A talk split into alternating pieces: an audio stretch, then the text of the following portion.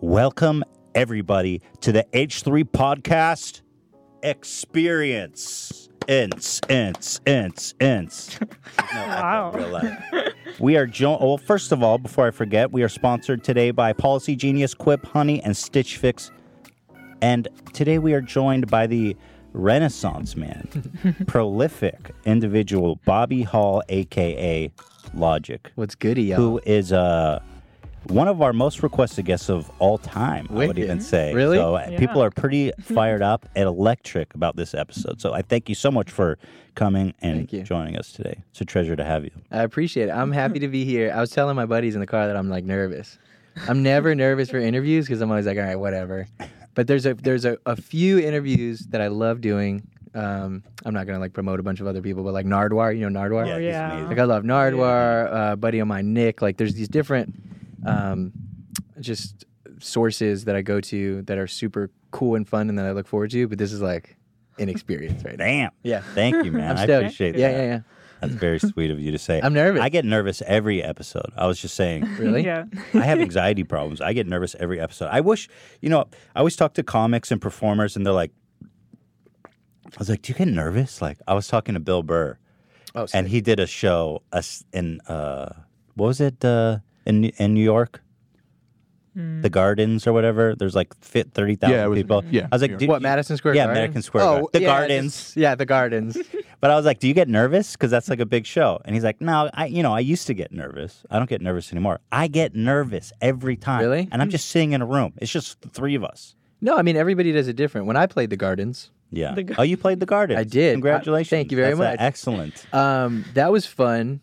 I wasn't really that nervous. I was more so excited. But that's the hmm. thing. It's like when you do something a thousand times in a row. Yeah. It's yeah. It's kind of like I don't know how to explain it. It's just you get used to it. But it's not that you get. It's not that you don't you don't care. You're not excited. It's just you're like it's kind of like a job. But when you do stuff like this, because I'm like such a fan of you guys and I've been watching your videos forever on, dude. since we first met. you're no, killing me. you remember when we met, right? Yeah. Yeah. At Justin Roiland's Mhm. house, and you guys were super cool and chill, and I was like, these two are like hilarious. What the fuck? Wait, can I cuss? Yeah, you Yeah. can say what the F you want. Yeah, pussy juice. Um, anyway, Pussy Jim. no, I'm just kidding. But um, yeah, no, I met you guys there, and you were super cool. And then I was like, all right, I'll check these two out, and I've been like standing ever since. That's yeah. super sweet. Well, funnily, the first time, the first time I ran, knew, found out about you, we went and saw you with Mac DeMarco. He was like, "Hey, do you want to go see this? Uh, you want to go see Logic with us?" yeah. Or, and I was like, "Yeah, that sounds the fun." I didn't know who you were, but the show was it was at the Greek. Yeah. Um, the show was ele- the audience was just they're so electric, bro. Your fans are Thank you. so passionate. Yeah, that's one thing that I really. The show was amazing too, No, I and you played it. Mario Kart on stage. Yeah, that was so- fun. And then what did I play after that? I played something else. Street Fighter on the next tour. Hmm. I did Street Fighter. Um, no, I really pride myself in my fans because I feel um, I don't know. I, I just don't necessarily know. Like, I feel like maybe they feel about me kind of how I felt about Kid Cudi. Hmm. Like here was this guy coming in like talking about his feelings and emotions and all this shit in a set that was like a time that was kind of like weird to do that and he just was himself. Um, so I don't know. Um, you know, I've always been like nerdy and I love sci-fi and books and movies and this and I just integrate all that into the music. But the biggest thing above all was just always the, you know, peace, love and positivity and doing what you love. Hmm. And for a long time in hip hop when I was doing my thing, I was definitely scrutinized because of it. Hmm. You know, it was like people would call me too nice or this has got to be fake or it's not real. Hmm. And then obviously, you know, just time time tells the story and it's just honest. So being able to have thousands of people who are like-minded, who enjoy a guy who can, you know, have fun rapping but talk about a positive message and just be himself is really cool. But it is hard to be yourself, I'll tell you that. It's hard. Yeah. Isn't that Yeah. ironic that just being yourself is so difficult? Yeah. Because it should be the most natural thing in the world, right? Hey, I'm just being myself. Yeah. It seems But like a it's- tough crowd, especially like being part of hip hop. Yeah, like, definitely. It's um, it's wild. Uh, hip hop is to me, it's just like the epitome of pop culture now. It's like just, mhm. it's the most. Uh, I don't know, like loved and it's cra- it's crazy that I can like hear a country song. And it's like driving down the street in my Ford truck, and then you hear like these like 808s and like, and I'm like, holy shit! Like, hip hop is like Yeah. everywhere now. Yeah. It's really, it's really wild. Yeah, but honestly, um, like true hip hop, like true lovers of hip hop and true journalists and true like I've always received love from them. I mean, fucking Wu Tang Clan was on my Yeah, last album, you know. So I've always gotten the love and respect from like what hip hop really is, and hip hop is beautiful, and it's uh, you know, uh, it's definitely birthed by you know incredible black people, um, but it's something that has been shared and uh, has allowed many doors to open for all cultures and races to come together. So to me, like real hip hop is built on love and uh, and diversity and, and, and differences and uh, accepting others and regardless if you agree or not, um, but to be able to peacefully just speak your mind. Yeah. What do you think about like terms like just because you bring up the idea that black people Mm-hmm. brought about hip hop and a lot of the musical movements, 100%, like yeah. jazz, Rock and roll. ro- yeah, all, Yeah. I mean, really, all of American music is kind of has origins in Yeah. in black culture. Definitely. What do you think about the terms of that I hear a lot being thrown out, like culture vulture and stuff like that? Um, I think it's a real thing. Appropriation. Yeah, Or- but yeah. but it depends. You Yeah. know what I mean? Like people have said that about me, like just like on comments. That's why I don't read. really don't know that's how why you not- could say that about you. I don't understand that either. But that it's it's almost like what I've learned is is I don't understand hate because I'm not a hater. I'm a lover. It's that simple. So it's like me just telling it like it is is you know I came from nothing. The the fans out there will know I came from Section Eight household, welfare, food stamps. You know, cocaine being cooked on the stove, drug dealers, murderers in and out of my house, and coming out of that and rising above it and actually talking about it and making it out and having some fun and you know making some kick-ass raps while doing it you'd think people would just be like oh damn this is dope. But uh, perception is a big thing. How i look my race my or my skin color all this other stuff people ju- it's just a big I mean, Drake said it best at the Grammys. You know, there's a lot of people uh, in positions of power who, for them, it's more so kind of like a, it's like a political game. You know, if you mm-hmm. look the part and you kind of act the part, then you can be more accepted as if you don't. Like, mm-hmm. I don't know, it's weird. But that's the one thing that is odd is I've always been myself, and then people are like, oh, like, like they could say, you know, I'm corny because I like sci-fi or I mm-hmm. rap about it or this or that or blah blah blah. But it's like you could call me what you want, but at least I'm myself. And I've said this since the beginning of my career. I'd rather be hated for who I am than loved for who I'm not. Yeah. What do you? You said you find it hard to to be yourself. Do you find these external forces of everyone having expectations and judging you, and kind of not allowing a lot of people not allowing you to be a part of whatever culture they belong to? Do you find that there, these external forces are sometimes making it difficult to be yourself? Do you ever find yourself being swayed by their their opinions and their perceptions? And you know what I'm saying? You No, no, I you completely check get it. yourself. Yeah. Um. See, I've always ex- uh, felt accepted by hip hop, as I said. You know, like true OGs, um, that built our culture, love me, and I love them. And like, I didn't have a dad growing up, and so I listened to Nas and Tribe Called Quest and Big L, and you know all these uh, amazing MCs, and like learned a lot from them. You know, um, so I've I've always felt accepted by the culture that is a loving hip hop, mm-hmm. um, but it's more so like blogs and e- back in the day of blogs and shit. Excuse me. Um, and just kind of like the tastemakers or the this or mm-hmm. that, and I just felt like I had to push my way through to try. I don't. All I know is I stopped giving a shit after like my mm-hmm. first album. yeah, because I really wanted to be loved and accepted so bad, and I still do. You want to be accepted, but what I totally. Yeah. But what I've realized is you, you have to truly first and foremost love and accept yourself. Right. It's the same reason I'm not on Instagram all the time and, and mm. social media anymore. And it really hurts me to say that because every day, all the time since 2010, 9 or 10, whenever I created my account, I was on it all the time, every day. Like my mm-hmm. fir- one of my first fans ever, um, her name is Laris- Larissa. She's Native American. We call her Nanisha. That's her hmm. her name. And like sh- that's still my homie. Like I see her on every tour I go on. Like and and these were people that I've connected with. I can't tell you how many times I go to concerts and I see somebody in the front row or five people in the front row that have been to ten shows already on that tour or a tour from before. There's this girl. Um, I, I forgot. I don't even know her name. I always forget her name, but I remember her because she's Blue Coat Girl, and she'll always bring a a, a, a, a sign that says Blue Coat Girl. And the first time I did the shelter in, uh, or no, it wasn't the shelter, but anyway, in Detroit, and it was freezing outside, and she wore this blue coat. And then I saw her again in Florida, and she was like, "Remember me, Blue Coat?" and it's just like. I know that I'm loved and accepted by the people that matter most, Right. and tha- and that's that's it. Because the thing is, as, as artists and as creatives, um, you know, just like yourselves, you create the content for people who enjoy it, not the people who don't. I know. So it's you- so hard Yeah. to. I agree. I, I I have the same uh the same issue where hold on, Dan's giving me a note. What is this, Dan? Oh, Autumn, your manager says, is her name. Is her name Autumn? Blue Coat Girl. Oh, I got a note from your manager. Oh, really? Are you serious? Apparently, that's what Dan says. Autumn, shout out Autumn. Yeah. you're the bomb. Um, Blue Coat Girl is more of a title of honor, though. To be Yeah. honest, No, Like, but you can't. Like- come on, yeah. that's a beautiful thing. Totally. um, I have the same. I've been going through some similar issues where it's Yeah. like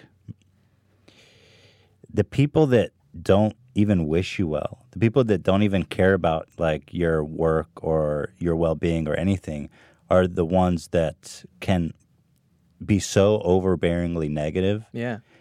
And most of the, you know, most of the people that enjoy just consume it and move on. Yeah. They don't usually bother to share mm-hmm. their thoughts anywhere. And so it's so there's there's almost like a confirmation bias of like with the feedback you receive because like on a YouTube video you'll you'll read the comments and a lot of times the negative one will float to the top mm-hmm. because a lot of people who have that similar negativity are looking for that comment Yeah. and they're they're there's maybe there there's so much less of them but they're all looking for that one negative comment to be like yeah But the mess up part that is, guy. is we also look for the negative. I know. because you see a million Yeah. positive comments. Like, think about it.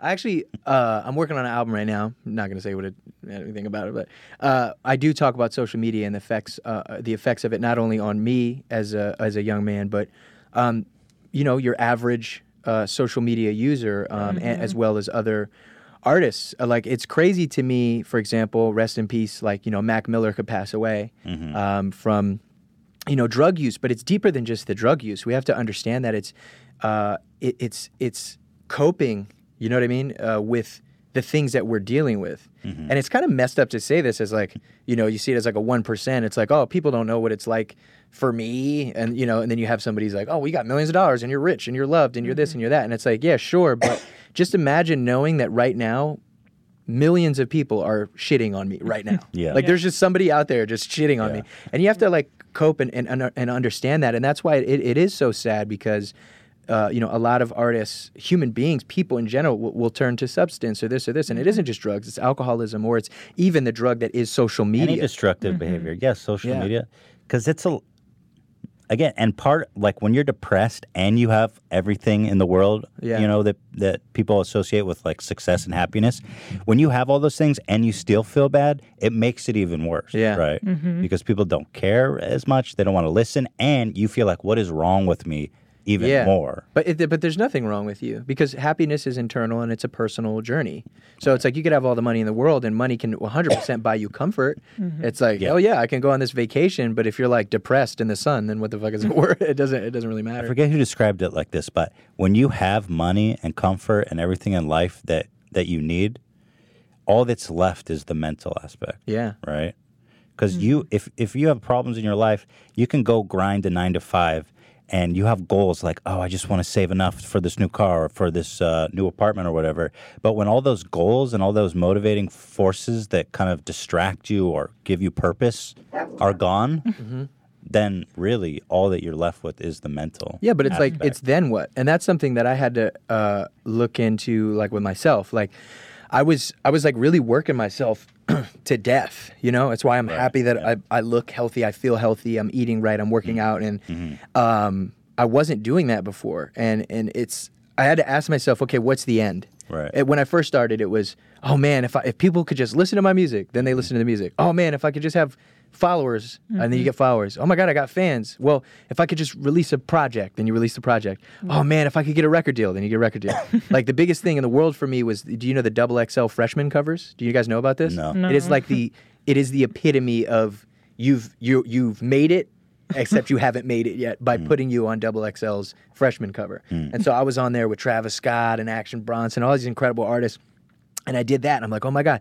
Then it's like, okay, get your record deal. You got your record deal. Then it's, okay, put out an album. And then you think, and then you put out the album and you're like, wait, there's so much more still to be done. Then you put out a second album. Then it's, okay, all right, I'm touring at like 200 cap. You know, 200 people are coming to see me. But then it's 500. Then it's mm-hmm. 2,000. Then mm-hmm. it's 5,000. Then you do the garden. Mm-hmm. So then you're sitting there. I'm sitting there at the Grammys. you know, nominated for song Mm-hmm. song of the year, which I didn't take home, but it doesn't matter. I was like, oh my god, I'm here at the Grammys. Yeah. So it's like you're at the Grammys, you've been recognized, you're selling out arenas. Well, now what? Mm-hmm. and I was like pretty fucked up for a while. But in a, uh, uh, see, the depression that I went through, I didn't know, I didn't realize I was depressed, which is a weird thing because I was I was counting all my blessings. I'm like I'm surrounded by by incredible people that are my family, my best friends. I have fans all over the world. But then you look back in retrospect and it was like, yeah, but I felt so empty. Why? Why did I feel so empty? Because I wasn't truly fulfilling myself. I was just making hip hop album after hip hop album. Mind you, putting my heart and soul into every song for sure without a without question but it was still like repetition it was still the same thing and that's why i've been you know playing the piano and you know singing over guitar and having fun and branching out and doing film as well which is very important um, because i need other outlets that are that's not just music however i'm not going to like turn my back on music. Music is not only my my bread and butter, but it's my my main source of of true uh, creative ec- form of expression uh, and therapy. But I've just realized, for me personally, you got to do other shit. But the biggest thing I had to do was live my life. Right. Yeah. and enjoy it. I myself. think also you just have to learn to not be so focused on the goal and like suffer all the way through Totally. and understand that you gotta enjoy your everyday too while you're working towards a goal. That was the biggest thing I had to learn. Because you, before you're like, I'm just focused on these goals. Like I gotta put out an Yeah. album, Yeah. and once I get the album, everything will be amazing. Yeah, But when you get the album, it's like shit is still the Or you don't even think about it. You're just like, this is it. It's so distracting and it's so motivating. And you just work every day. It's what motivates you. And you never stop and think about like um, what anything that's wrong in your personal life, right? Or your mental life. And and once that goal is achieved, then you no longer have that purpose and you're Yeah. just fucked. No, it's insane. Um, I completely agree. I think that's like the biggest thing that I, I learned with, and I still learn. Like, you know, I have a tattoo here that says "Look around" and another one that says "Balance yourself," and um, that is a, a, a huge deal. Is actually enjoying the journey. It's funny. I was telling my friends this that back in the basement, in Lenny's basement, when I had no job, no money, no anything, you know, he let me live with him for a year, Big Lenbo, and when that year was up, I signed my deal to Def Jam, told him to mm-hmm. quit his job of 12 years, and we moved to LA, and we've been going ever mm. since. But I would always, in the moment, be like, damn, like, I don't want to be in this basement. I don't want to be broke. I don't want to be this. And I was constantly looking forward to this other thing. That's why now in film, I'm loving every moment of it. Like, there's so much shit. Like, I'm work, I'm doing a, a, a movie right now that I w- won't get too much into. It's, a, it's another film about stand-up comedy, which I'm really excited to. to uh, I've already written it. It's really exciting, and I'm funding it myself for um, a nice amount of money. uh, and but I, it's because I believe in it so much. And there's days when I wake up and I'm like, shit, I wish I was on set already, or damn, I wish I was at the movie theater watching this with the world or at the premiere. But then I remember, dude, like you had those memories in the basement were like the best memories of your life. Mm-hmm. So stop focusing on the goal and yo, enjoy Right. the million producer meetings you have to meet with and mm-hmm. directors and actors. Like soak it all up. Yeah. yeah. Yeah, it's tough. It's so hard to keep things in context, but it's so important. Otherwise, you just lose yourself. Mm-hmm. I mean, I had like a mental breakdowns kind of recently. I'm better now, a little mm-hmm. better. But that's normal, bro. You're better. It's normal. But do you know how hard it is to do that shit in front of Dude, the whole ugh, world? It was no, it was it was it was it was a very personal experience though. But it's nice to be able to share it with people and for them to to to listen. Yeah. So I started taking antidepressants and I started going to therapy for the first time. I go to therapy. It's great. Yeah, it is. It's so important, dude. Like it gives new context to everything in my life. Yeah. And um, Makes you dig down. God, I realized how awful my parents were mostly. Shout out to my parents. Yeah. Moms and But speaking of uh, interesting parents, your upbringing, you had a an absolutely incredible and I I mean just origin story. Like Yeah. you have seen and done it all. I mean the circumstances of your of your growing up was was extremely harsh. No, yeah, it was it was pretty gnarly, man. Um, you're from Maryland, right? from Maryland originally. Rough place in Gaithersburg, Maryland? See, here's the crazy thing. So uh, the way Maryland is is it's like anywhere in the world, there's good places and there's bad places. And where I lived, you know, you, it's like oh, suburban, beautiful area, but Hmm. then you go a couple miles down and take a left, and it's like you don't want to walk down Yeah. here. You know what I mean? Yeah. Um, but I I always, I always say even much more than just your neighborhood is also where you lived. Mm. You know what I mean? And so, like I said, in my house, in my apartment, like the gnarliest shit was going on. But even in the building, you know, there was people who like would rent various apartments, and in this in this apartment they were cooking crack, in this apartment they were uh, pimping out prostitutes, Wow. in this apartment they were selling the, the the narcotics, and this and knowing that all this is happening and seeing it and being invited, and like you're Yeah. like eight years old, and you're like crack? like you know what i mean? It's like it's it's pretty pretty gnarly. But i never you know even though I, I went through a lot of messed up stuff even when i was young i always knew it wasn't right it wasn't like a like I, i've said that I've, I've done dumb shit. I've shot guns. I've run around with knives. I've done all types of crazy shit but nothing i can ever look in the mirror and like regret. You know what i mean? Like nothing like that. Um, but it, yeah, it was really difficult, but I just never focused on it. I always focused on how to get out, and for me, it was music. And I, and I always looked at um, I never looked at it like, oh yeah, bitches and hoes and boats. Like I'm just gonna like be a rapper. I always say per- persistence, determination, and realism. Realism, persistence, determination, realism, and wanting success more than your next breath. Like mm-hmm. y- that's how you can get there. And some people say, oh, it's not realistic to be a rapper, but I never looked at it as that. I looked at it as a business. Mm-hmm. And if I could market and brand myself a certain way, like Teddy Fresh, uh, then you know people would want to buy into that brand. Right. But the thing that I didn't want to create was a brand that was built on fallacy. So I was like, all right, well, you know what? I'm going to be myself to the utmost degree, and it's either going to work or it's not going to work. Um, and it's fucking, it's pretty doing, it's, It's doing all right. working. It's doing okay. Yeah. yeah. So, but your both your parents, when you were growing up, Yeah. were drug users. Is that Yes. correct? Yeah, yeah, yeah. Uh, and, and alcoholics as well. Yeah. So, t- your dad, you've rekindled your relationship with him recently, right? Yeah, right? definitely. He's a, he's a good dude, man. He was there was a, a point in his life when he wasn't the best guy. One of my earliest memories was probably about four years old, being left in Southeast DC while he went to go smoke crack with some chick that wasn't my mom. Jesus. yeah, I would have preferred if they smoked crack together. Yeah. Come on. As all good couples do. At least share the crack. Yeah, I was uh, I was conceived out of wedlock three days after they met on my mom's best friend's floor. Apparently, Wow. leave it up to my dad to tell you that at eleven. Yeah. He's like, son, I have something I want to share with you. Yeah, so they were never really together. But I, I saw your dad in, I think it was like an MTV interview, and he seems like your biggest fan. It was Oh, very sweet. He had the RattPack Yeah. hat on. He had the the uh, one of your album cover shirts. He was Yeah. all decked out. He's a good dude, and what I've realized. Uh, Seems smart and thoughtful. Yeah, he. There was just a time when, because like my dad has stolen my identity and like created credit cards with them. He's, Wow. you know, yeah, like when I was a child, when I was ten years old, he, because we have the same name. So my name is Sir Robert Bryson Hall II, Oh. but his name is Robert Bryson Hall. wow. And so, I guess that's one reason to have yeah, a kid but there, and name him after you. yeah, there's a there's a million and one things that he did negatively, but what I would like to talk about is, is the positive. Yes, and yeah. uh, there was a time in my in my life when, you know, he kind of did me so wrong. I stopped talking to him, and then he like showed up at this signing I had out of nowhere, Mm. which was really weird. And I basically told him I never wanted to see him again, Mm. and that the next time I w- would see him would be at his funeral, which is fucked up. But it was, but it was honest because of what he's done. And he, and I was like, I've given you a million chances, and he's like, I just won a million and one, and I was like, no. And so, years I didn't talk to him, and I thought about it um, about a year ago, and I was like, you know what? It's not that I'm angry at my dad. It's that I don't want to be hurt. It's that I don't want to open up this door and this Yeah. vulnerability to be hurt again. And I, I really thought about it.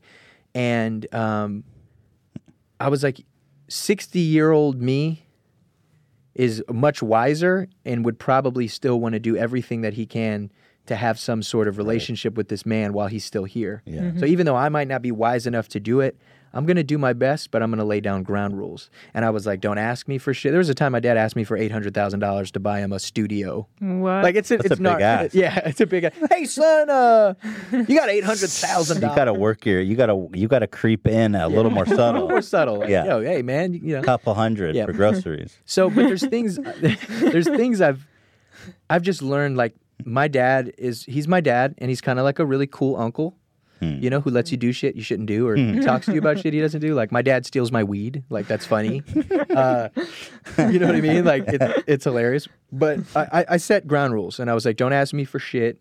Um, you know, there's certain members of my family I just don't talk to because they asked me for a bunch of stuff or they wanted things from me. I'm like, I don't want to talk about them. If we're gonna have a relationship, it's about me and you. Period. Right. And so I, I laid that down, and, and it's been uh it's been really good. He just got married Oh. With a Bluetooth in his ear. My dad wears a Bluetooth all the time. That's get, that's dad as fuck. yeah, it's so dad. That's the daddest shit I ever heard. However, my mother, um, last time I talked to my mom was on my 21st birthday. And uh, yeah, so that was like a while ago. And I called her because my sister called me crying and she was like, Mommy says that, that you don't talk to her because of me. And, and I was like, What? That's fucked up. That doesn't even make any sense. And I called her and I basically said, Mom, the reason I don't talk to you, and I hadn't seen her since I was 18. I said, the reason I don't talk to you is because it's your way or the highway. My mother's the type of person who's like, she's super religious and she's like, don't take the Lord's name in vain. God damn it, motherfucker, cocksucker. like, that's my mother.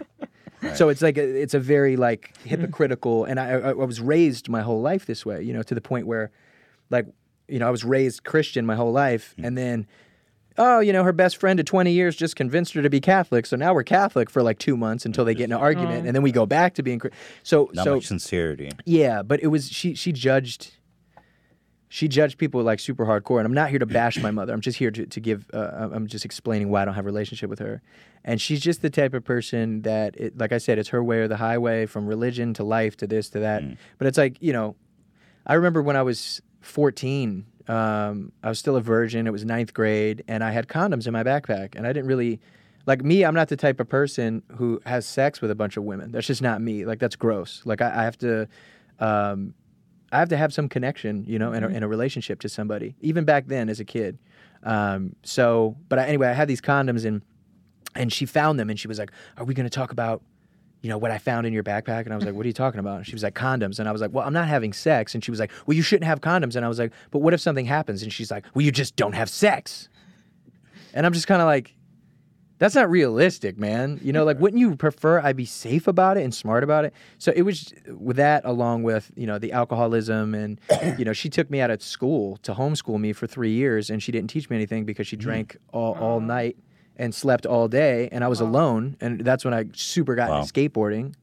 And Oh, I didn't uh, know that. Yeah, and the, but the fucked up part is, so my mother, unfortunately, you know, she she had dealt with, she'd been raped, uh, sexually assaulted her entire life, molested as a child, and these are things that fuck with you. Now you take that plus uh, Yeah. drug use from LSD to, uh, you know, alcohol in general, then antidepressants, but mixing antidepressants with alcohol, good. like on you an insane, yeah. it's the gnarliest shit. So it's like you have a, a tortured soul here, but also the gnarliest part is my mom's fucking racist. I know. I've heard you telling talking Yeah. about anecdotes about how your mom is racist. Yeah, like And my that, mom- That I find just completely almost fascinating. I'm cu- so multiple times a week my mother called me a mm. nigger the craziest that's- shit ever so you know all of her children are from black men but Oh, see wow. it's, but it's systemic you know she told me a story about how when she was a, a teenager 13 14 years old she brought a young black man you know she was dating a young black man and her parents were like no like you know there's no way that you guys can be together and blah blah blah. And this just really messed her up because she's she genuinely was attracted to you know strong beautiful black men. And um but just society it's just it's just it's it's something that I've had people be like, "Oh, that doesn't even sound right. Like you're lying. That doesn't make sense." But it's like, okay, whatever. Imagine growing up and it doesn't make any sense. Oh, I definitely, yeah. Yeah. It It's does insane. make sense in a way. I mean, it fits the character you're describing of all, the whole package of. Yeah, it was This person. it was Yeah. really gnarly. And the thing that hurt the most, I think, is when I, you know, 15, 16 years old, first start got first started getting into rap and hip hop, using that as a form as- of, of expression to Mm-hmm. be like, life is hard sometimes. It's hard dealing with this shit. And she'd be like, motherfucker, don't you curse. and then I'm just like, oh my God. It's just it's just such Your brain is just fucking. Yeah, it's gnarly. Twisted. It's so it was so gnarly. Um, but once again, I'm not here to bash this woman. Only paint the picture. I understand. What I, I, mean, up it's with. Yeah. important. We're, we you know. It is. Very It is important. But um, so yeah, you had you have those two sides of, of parenting.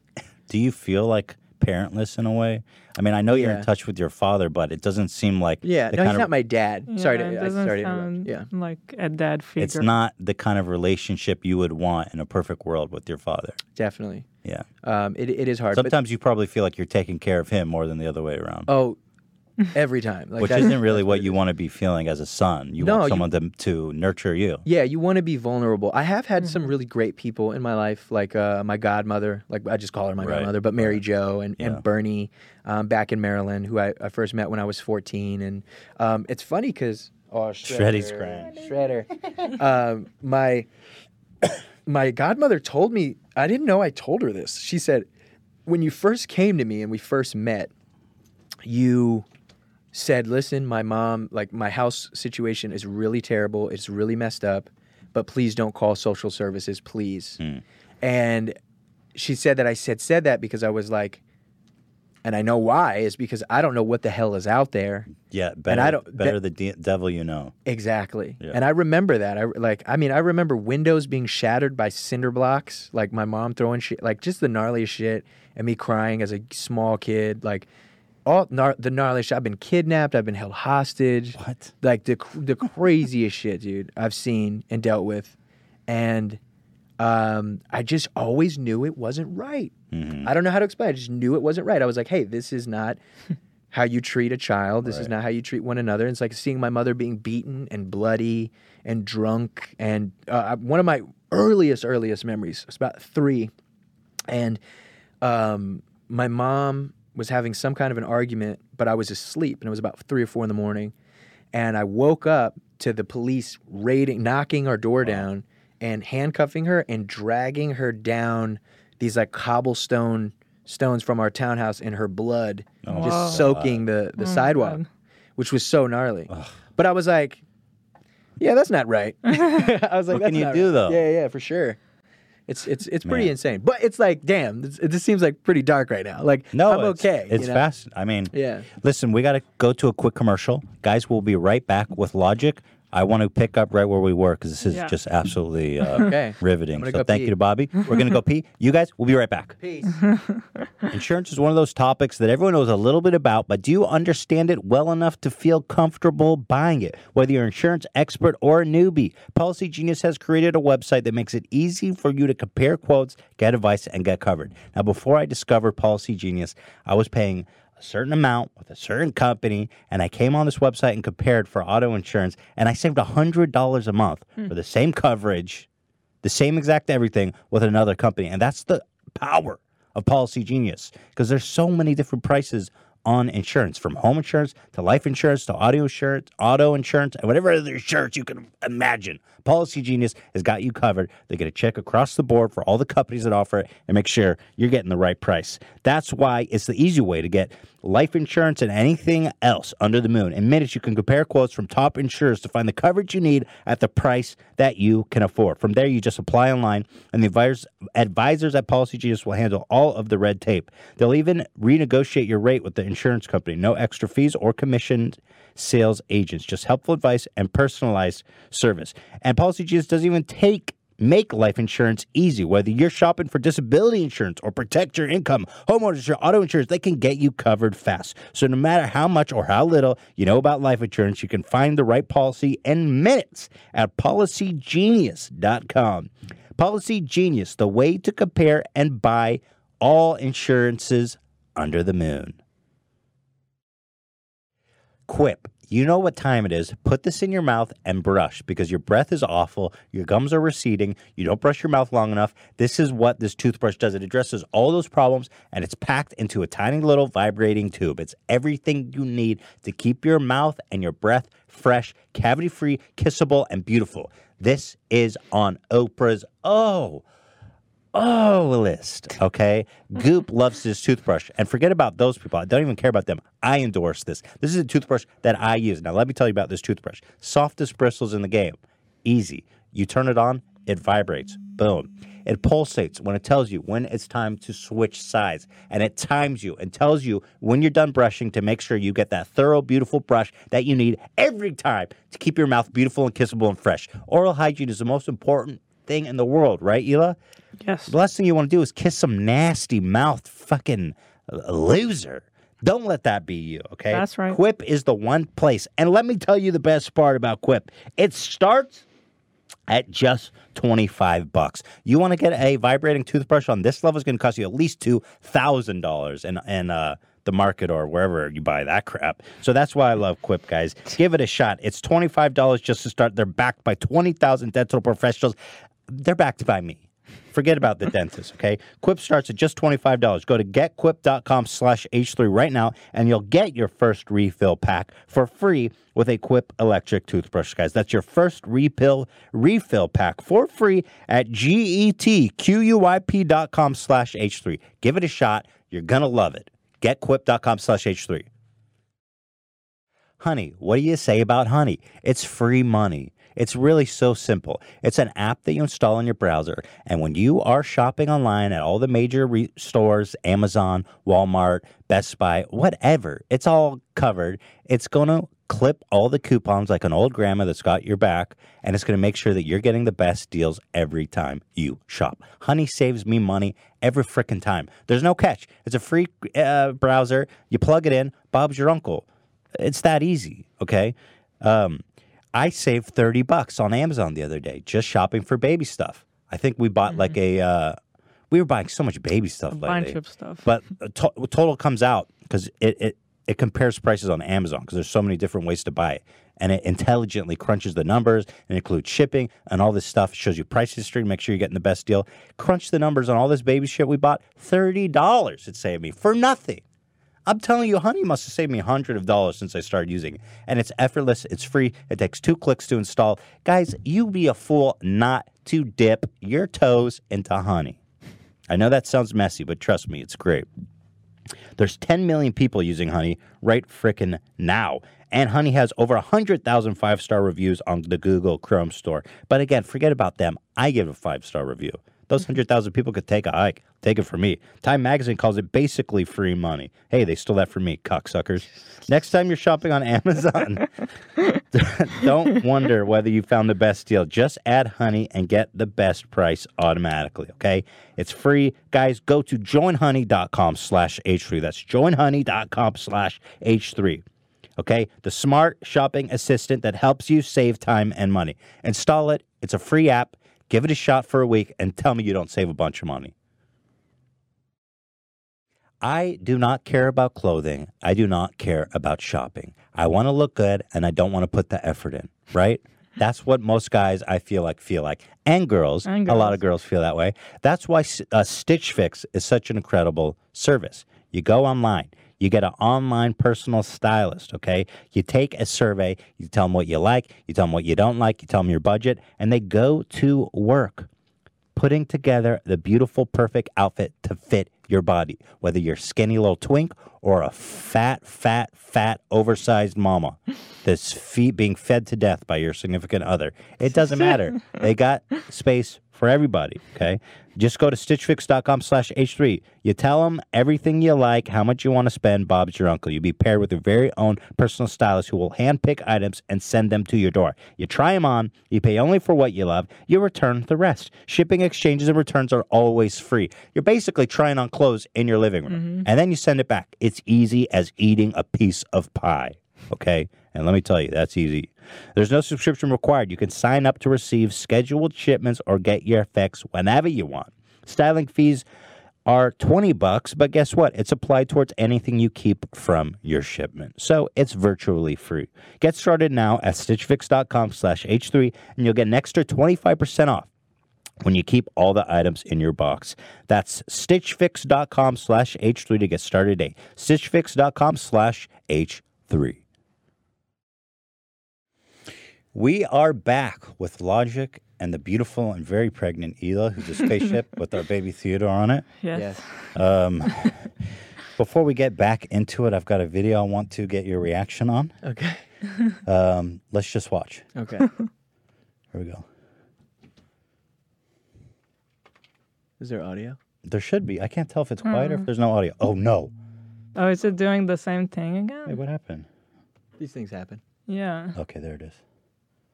There is no. Wait, hold on. I got to start it over because there's the suspense is important. But So, for those who are listening on audio, it's just a man recording the bathroom floor Okay. and a bathroom stall. in like Should a we be public. hearing something? I think there is sound. It's just a quiet. It's a quiet moment.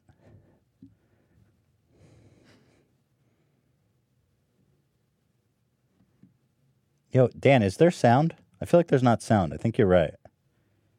Come on, Dan. Check something else. Dan, Zach, Ian, anybody. For the love of God. Is the sound working? Uh, I mean, we tested it right before we went. So let's see. Yeah, there's no sound. Oh, Oh no. No, there's no. So- Wait. Okay, maybe it's my fault. Here, I'll come in and check. Let's check this out. What the hell was that? I know, and now it's not. I know you blew it, bro. Fuck. For everybody listening, So, Ethan um, blew it. I'm just kidding. Was your sound down on the computer? You muted it somehow. Yeah, I muted it, bro. I'm sorry, not you. But I came in and muted it. oh, when it got unplugged, you know what? Right before we went live, It says the boys. All right, let's go. So here we go. With sound, one more time. Here we go. I, oh, there, There it we is, go. There it is. Yeah, thank you. Yes. Fix that correctly. Okay. Well, we got a crackle here, so where were we? Let's. Um, Well, you can play it. Yeah, it's all good. all right, Jesus Christ. we were doing so good, and now it's just. No, this is great. it's real life, bro. It's what the people want. I can't do that crackle. Why? no, play it. Wait, let's. Okay, you guys. all Come right. on, dude. Bro, why is you on the floor? Why is you on the floor? I've been recording you the whole time in his restroom. Sorry. The dude was spying on him taking a shit. Oh my god. And I this exchange so this guy I don't know if I'd be flattered or. yeah, there's this, there's an element of you that should be flattered. Um, I've always been someone. I have friends that get a lot of attention from gay men, and I've always been a little jealous of them. I'm not going to be mm-hmm. completely honest with you guys. Yeah. I'm like, mm-hmm. no gay guy has ever tried to fuck me, and that's the real test of if you're attractive. or Maybe you just weren't in gay spots. Mm. Dude, I've been to so many gay spots. I go hang out at gay bars just to be like, is anyone going to hit on me? Come on, Jesus. No, it doesn't happen, but um, definitely some element of being flattered. But the guy must have seen him laying on the floor there, put on his camera, mm-hmm. and I love no, how casual he is. He's like, Bro, why is you on the floor? why is you I love how Bro, he's like, why is "Hmm? you on the floor? why you on the floor? Hmm? Sorry. What? Imagine like What would you do if that happened to you? Like legit, what would you do? I would. First of all, I would wouldn't be film a lot it. More I'd- spooked than that guy. I don't know what. Well, I don't know. I wouldn't have the presence of mind to, to film it. I would just Yeah, me totally neither. Freak. I'd be like, "What the hell are you doing?" I'd be like, "Why are you doing this?" Excuse. Hello. yeah, I don't know. It's But not. imagine why I don't know why that guy thought he wouldn't be able to see him. Yeah. You know what I mean? Like, he's Yeah. just laying there. it's pretty gnarly. Yeah, that guy's oh and he's a Oh my le- God. he's in a suit and a tie, so he's got a somewhat pretty oh, reputable Oh, wow, I job. didn't- But like, who notice the that. hell would like be willing to just Lay on the lay floor. on the floor like that? Because Yeah. he wanted to see this dude taking a shit so bad. Is there any? Is there like a? Is there any like backstory? Have No. we found out what's happened since? this is all it is. This is all you get. Well, somebody's got to be able to identify this. guy. Maybe the people who are doing all those Taylor Swift uh, face motion. You guys know about fakes? that? Yeah. Hell yeah, dude. Have you been deep faked? No, not that I that I, not that I'm aware of. Is that kind of a flattering thing? Um, yeah, I don't know. It's kind of a weird thing. Ela's been deep faked. Really? Uh, did I know that? There's a deep fake of you in Right. very. I Uh, did know that. This, I mean, it's like, like taking dick. I mean, Oh, to be man. frank with you, and it's pretty gnarly. You, if you type Ela Klein, Don't. oh, okay. Don't say that. well, I don't care. It's not hey her. guys, check It's out this her. fake version of uh, my wife getting It's- plowed. It's not her. I just find I'm more. I'm fascinated. I'm just that someone would spend their time doing that is incredible. Just watch the porn, Yeah, exactly. You know, That is weird. but not as weird as this. on the floor? Why is you on recording the the floor? whole time in his restroom. It sounds like it wasn't the first time. But it's funny because Yeah. he's like, oh damn, damn, you got me. like he's annoyed. The Run it back jig is just a up. little bit. Yeah, yeah, yeah. Like he's upset. He's like, God. I've been recording you the whole time in his restroom. Wait, who apologized? Was it the guy in the shitter or the guy laying down? Restroom. Sorry. I think it was the guy on the shitter said sorry. Right. Sorry, man. Why would I'm gonna you have to put an end to this. Why would you apologize to your predator? right. Sorry, man. It's insane. So it, it, what I can piece together is that this wasn't the first time. I feel like this guy comes in after him every oh. time and lays on the floor. Oh my so god. I wonder if in his mind he's like, he's into it. He goes in there, takes a shit, and I lay on the floor. That's how we do it. I don't know, man. Where did you find this video? Uh, Reddit. Reddit. I love Reddit. I creep on Reddit. I creep. What's your subreddit? Where do you fuck around? Um, I love um, Better Every Loop. Yeah, that's powerful. Yeah, I love that one. I love the Red Dead Redemption 2. I'm always on there. Oh, for real? Yeah, I love that. Man, I tried getting in that game so. I actually didn't try that hard. I bought it. I played for 30 minutes, and it's just like all this snow. No, you got to get past like, the "Fuck snow. You got to get through the snow. Don't trust me, dude. You get through the snow and then it gets really great. Really? But I still didn't beat it because I've been so damn busy. Right. But I started playing Super Meat Boy again. oh, I love that game. I love Super Meat Boy. Such a, you know, that's like, in my opinion, the perfect video game.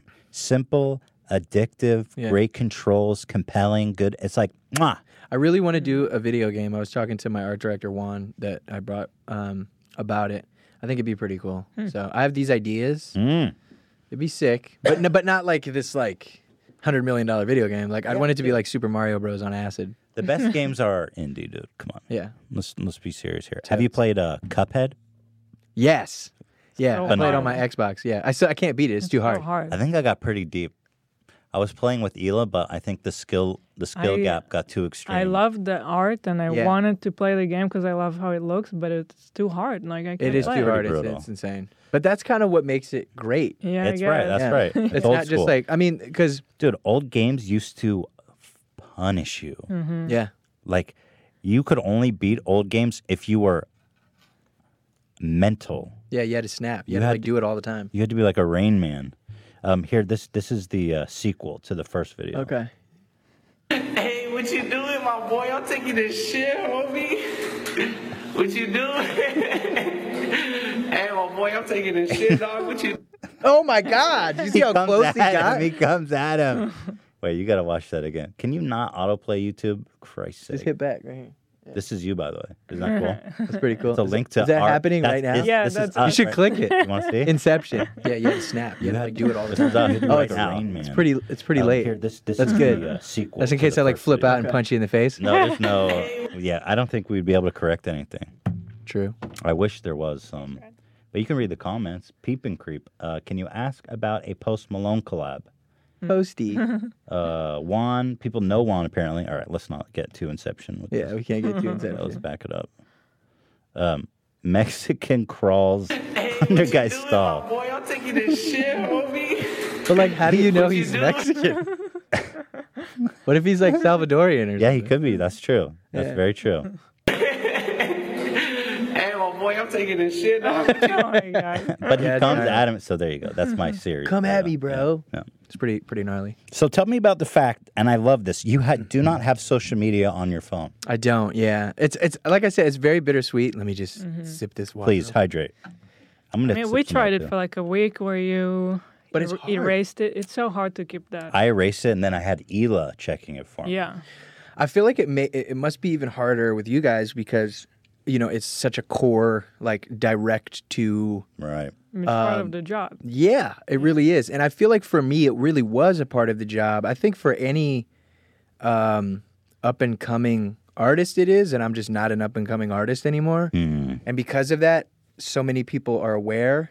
You don't need it really anymore. Yeah, it's like I want it though. Like I Yeah. want to be able to, mm. because it used to be a safe haven. It used to be a mm. place that I could go to and people could genuinely have like conversations. Now it's like if you drop a song, first of all, anything that's new, people like freak out about. Like it doesn't mm. matter what it is. Like I remember Astroworld came out and I love that album, and there was all these people like it's not as good as Rodeo, and blah blah blah, and then and then it becomes this huge thing and everybody loves it. And I liked it out the gate, but it's like that's that's the world we live in now. Everybody feels like they write for Rolling Stone who has a Twitter Mm. account. They feel they feel the need to say something and, and I feel like people more so e- enjoy pointing out the things they don't like. But it's Mm. sickening because we as, you know, the artists and the creatives are, are drawn to the negativity. For example, Mm. you know, if if I did a post and it had a million likes on Instagram or something, but it had 30,000 or 50,000 comments, but out of those 50,000, maybe 5,000 were like truly negative comments. Mm-hmm. one, it's like, why am I so focused on this loud minority?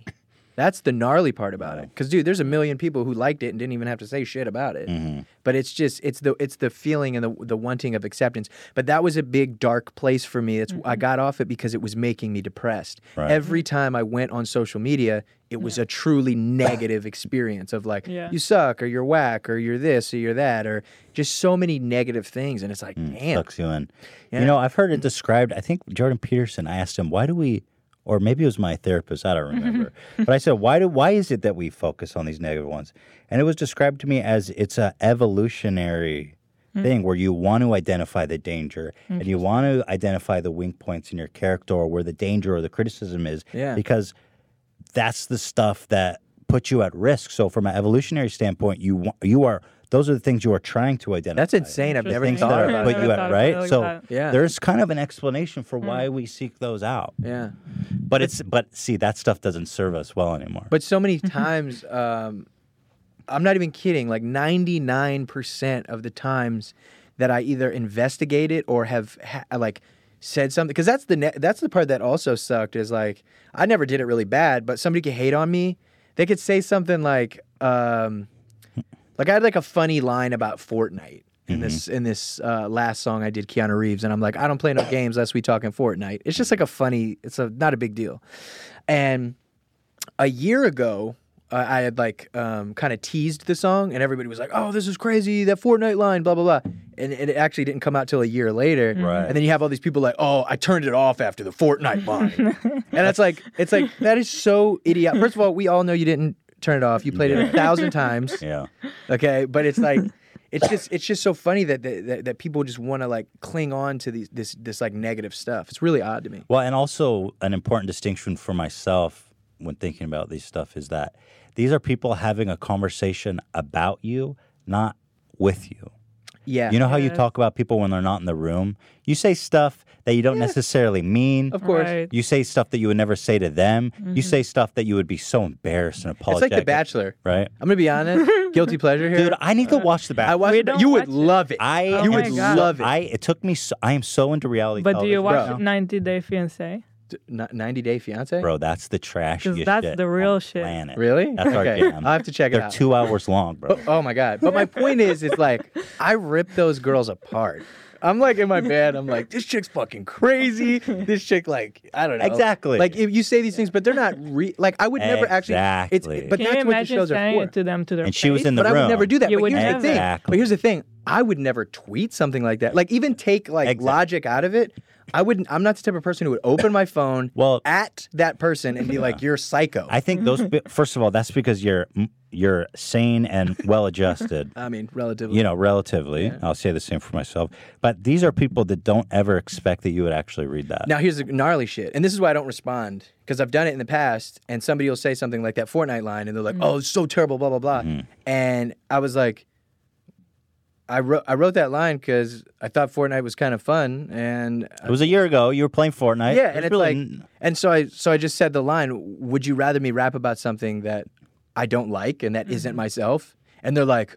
Yeah, that makes so much sense. Hey, bro, can I have some tickets to your show? Like, like it turns into this thing. Always. So it's it's very it's very like the, the there's the one that will stick to their guns and be like, "Fuck you, you fucking Yeah. asshole." Like, yeah, it's pretty rare. But I've I've I've yet to ever have like anybody like in my face say some shit because it's the thing is everybody knows I can rap and everybody knows there's substance in my music and I talk about shit from the heart. It just is what it like. You can't you could be like, "Oh, that you know that Keanu Reeves." Like somebody tried to say it was uh, glorified mumble rap, and I'm like, this is hilarious. Like that we're just in this place Yeah. where people, but they have their own opinions, and what I've learned is, is it's art. Like back in the day, you know, you'd have kings, and sorry, i keep feeling like I'm only talking to him, but it's only No, 'cause not it's, at like, all. right It's here. fine, No, yeah. but uh, but there's like um, there's you know there, there was kings in, in the like Renaissance and all this that would commission these artists, and some of these artists would paint like you know men having sex or or, or women together or this or this these things that these artists would be murdered over. Hmm.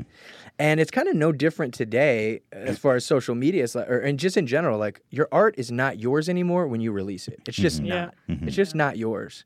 And at the end of the day, you know, this loud minority could say things like, "Oh, it's not the same," or "It's not the this," or "It's not the that," and it's like, well, then stop listening to my music. Stop coming to my concerts. Mm-hmm. stop giving me millions of dollars Yeah. and buying my merchandise. Stop doing all these mm-hmm. things. But the thing is, is those aren't really the people who are. They're doing not. no, they're not. that's the thing. Yeah. But there, the, another thing that I kind of accepted is that no matter who you are or what you're doing, when it gets to a certain scale, there's just a statistical inevitability that there's only a certain amount of people that are going to hate you and not like what you're doing. Yeah. So if everybody loves you, first of all, that's impo- it's just Yeah, it's impossible. impossible, 100%. But when you get to a certain scale, there's going to be people that are contrarian.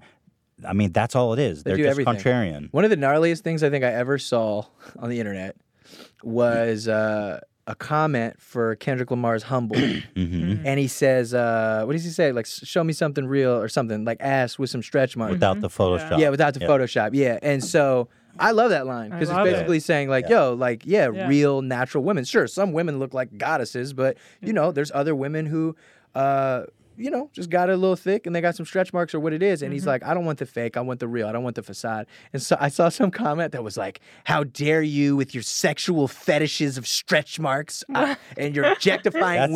women? Hey. And I'm Oh like, bro, God. so gnarly. Dude, his, that's, yeah, you Oh cannot say anything. yeah, you can't. You can't say anything. so can't say anything. I think honestly, being off social media is the right play because it's just it's. And I think Mm. I'm what, happier. what you're tapping into, Yeah. It, it applies to normal people at almost as much because, 100%.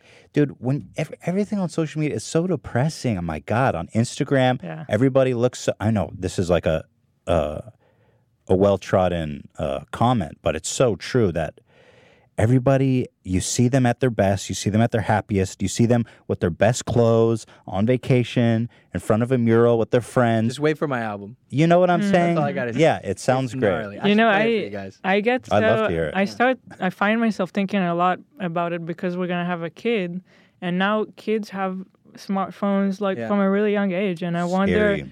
like I see how it affects us, and we're adults, Yeah.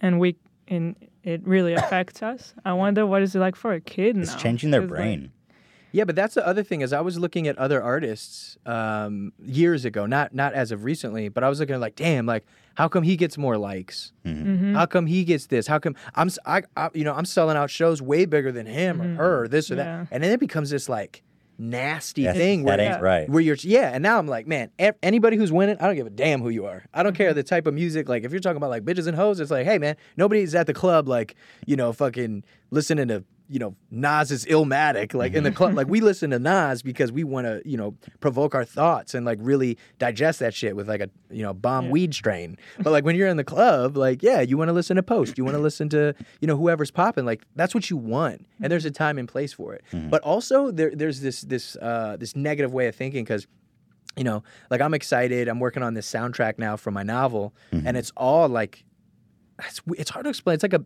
it's definitely like some indie shit. It's like indie and singing, and it's really it's really awesome. And it's a story of love about um Shredder, about Shredder, about uh about um just the main character and how he falls in love with this woman and all this other stuff, whatever. And if we're talking about supermarket Supermarket. we should yeah, talk about that My novel. yeah which I'd I'm love to hear excited to talk about it. yeah Uh, when I was young, I was like, yo, singing is whack. Like, if you sing it on your track, like, that shit is garbage, son. Like, Mm. this is me at like 17 years old. Mm-hmm. and I couldn't sing at all. And as I got older, like I said, I wanted to challenge myself, not just doing rap album after rap album. Like, I want to do different things and I want to grow. And so I started, you know, singing and, and, and doing different things. But the, the funny thing is, there is no fucking way that somebody, anybody would be like, yo, singing is garbage if they had a voice like Adele, right. Mm-hmm. But they're listening to like the most underground hip hop, are they really going to say, I'm not going to sing like an angel because that shit's whack?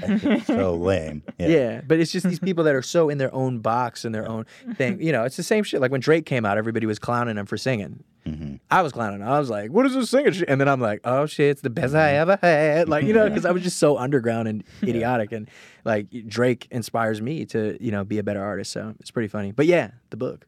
Mm-hmm. supermarket Yeah. is a novel that's coming out actually I have the date here in march Yeah, March something. I forgot. Uh, it's like the, end of March, I think. yeah. March But 26th. so you've you've written a 26th of March. Sick. This is why I call you a Renaissance man in the beginning because Thank you. You are an artist, you're a musician, but you've just you're about to release a book which is on pre-order. You can pre-order it on Amazon supermarket, and you also are working on a movie. You told me about. We don't yeah, talk two, about two that, movies. but you actually, are yeah. um, you are everywhere, man. You are a hardworking individual. Thank you. So tell me about the process of making a book because that is just a completely different medium from what you're used to working on. Uh, well, I was reading like I ha- always hated reading just because of um, the school system and just how they like they just they just made it this totally unappealing experience. You're right. They were like, you have to do this or you have to whatever. Yeah. And I just wasn't with it, um, and I never enjoyed it. and so when I was like 25 years old, that's the first time I really decided to like read a like a book. Hmm. And I don't know why, but I picked these Indiana Jones novels. Hmm. I guess because it's like I've seen the movies, I can relate, I can see this character in my head. So Mm-hmm. I read like eight of them, and then I'm reading like H.G. Wells' Time Machine and um, all these other different novels. And I got into uh, Ready Player One by Ernest Cline, which is one of Mm-hmm. my favorite books of all. I love it, and he's become a good friend and mentor of mine. He's the bomb. And I was like, you know what? I'm gonna write a book. and my buddy Christian, who's in the other room, who's my day-to-day manager, fucking asshole. He was like, he was like, you can't write a book, bro. and I was like, yeah, I can. He's like, you can't just write a book because you've been reading books for a week. and I was like, yes, I can. Uh, and then I did. well, that's the idea. Most of us, I'll read a book for a week and I'll be like, I'm gonna write a fucking book. Yeah. But then I forget about it in a couple of years. But maybe that's the difference between me and you. Uh, no, man. I was just driven. I was excited, and uh, honestly, him telling me that like actually kind of lit a fire under my ass, which Right. was fun. But um, no, I mean, I was going through a lot of shit, man. Like a lot of shit, and and the book, it's so weird. It's hard to kind of explain what it is. Like I did my best with my editor Stuart uh, at Simon and Schuster to create like a just a just a brief paragraph on kind of what the, the book is about, but it's basically about this guy who deals with insane um, anxiety and depression and loss, and it's I just it's so weird because it's like how do you promote a book without giving it away? Because it's like very important. Is it? It's sci-fi. somewhat it's like sci-fi. sci-fi, but it's it's it's. I mean, but it takes place in the most mundane place ever in a supermarket. Um, but I wrote half of it. I wrote the first half of it when I was at my probably lowest point uh, when it came to anxiety. Uh, and so much of the book is like, with the exception of you know hallucinations and gnarly shit like that, um, it is what I was experiencing. And I just, but I put it in this fictional uh, place, and then I stopped writing it for two years. And uh, the second half of the book actually takes place two years later. W- And then he's in a much better place where I, I found myself. Mm-hmm. And so by the time I like, you know, hit the end, it was like very emotional because I was like, I'm Yeah. a totally different person, as is hmm. my character. And it's also about, um, it's, I mean, this isn't a big deal, but it's about a guy who's writing a book for the first time. Hmm. So that allowed me to kind of get away with a lot of shit mm-hmm. and just say, you know, who gives a damn? And there are moments when I think like, man, you know, there's there's like the the highbrow, you know, establishment of people that are going to read this book and be like, "Oh, but I didn't write it for them. Mm-hmm. I wrote it for myself. I wrote it to vent and I wrote it for honestly, I wrote it for not just young people, but all people who don't give a shit about books. And I wrote it in a very just fun way where you can go through this this entire experience and this this story and enjoy it. It's like full of like sex and murder and you know drugs and all this cool shit. You know that it's like yeah, it's really it's really fun. I know you said you were inspired by Quentin Tarantino. Oh, yeah, and forget that's it. that's a very Quentin Tarantino line. Oh yeah, Where he's like, it's mm-hmm. when he gets approached by like really Right. nasty. I saw him be interviewed by this like old Christian lady, and she's like, "Do you really think that young people should be watching your vid- your movies?" She was talking about Kill Bill. He's like, "Yeah, it's fun. It's got murder. It's got sex. Yeah. He's like, it's fun, Janet. Janet, so that's the one Yeah. one dude I haven't met yet. Oh, he's wait. such a legend. I know J.J. Abrams was telling me about him. I gotta say J.J. Abrams. You gotta say the whole name. You can't just be like, JJ. yeah, my buddy J.J. J- Yeah, you gotta let him know. J.J. Abrams. Um, no, but he he he was like, I was like, man, he's so like awesome. Is he that cool in person? He's like, yo, he's even better. He's I was like, it. wow. He's like, yeah, you'll meet him. I was like, what? He's like, you'll meet him. You'll meet him. And I was like, oh my god. Dude, Quentin, Pulp Fiction was one of my first movies that I like fell in love with. Yeah.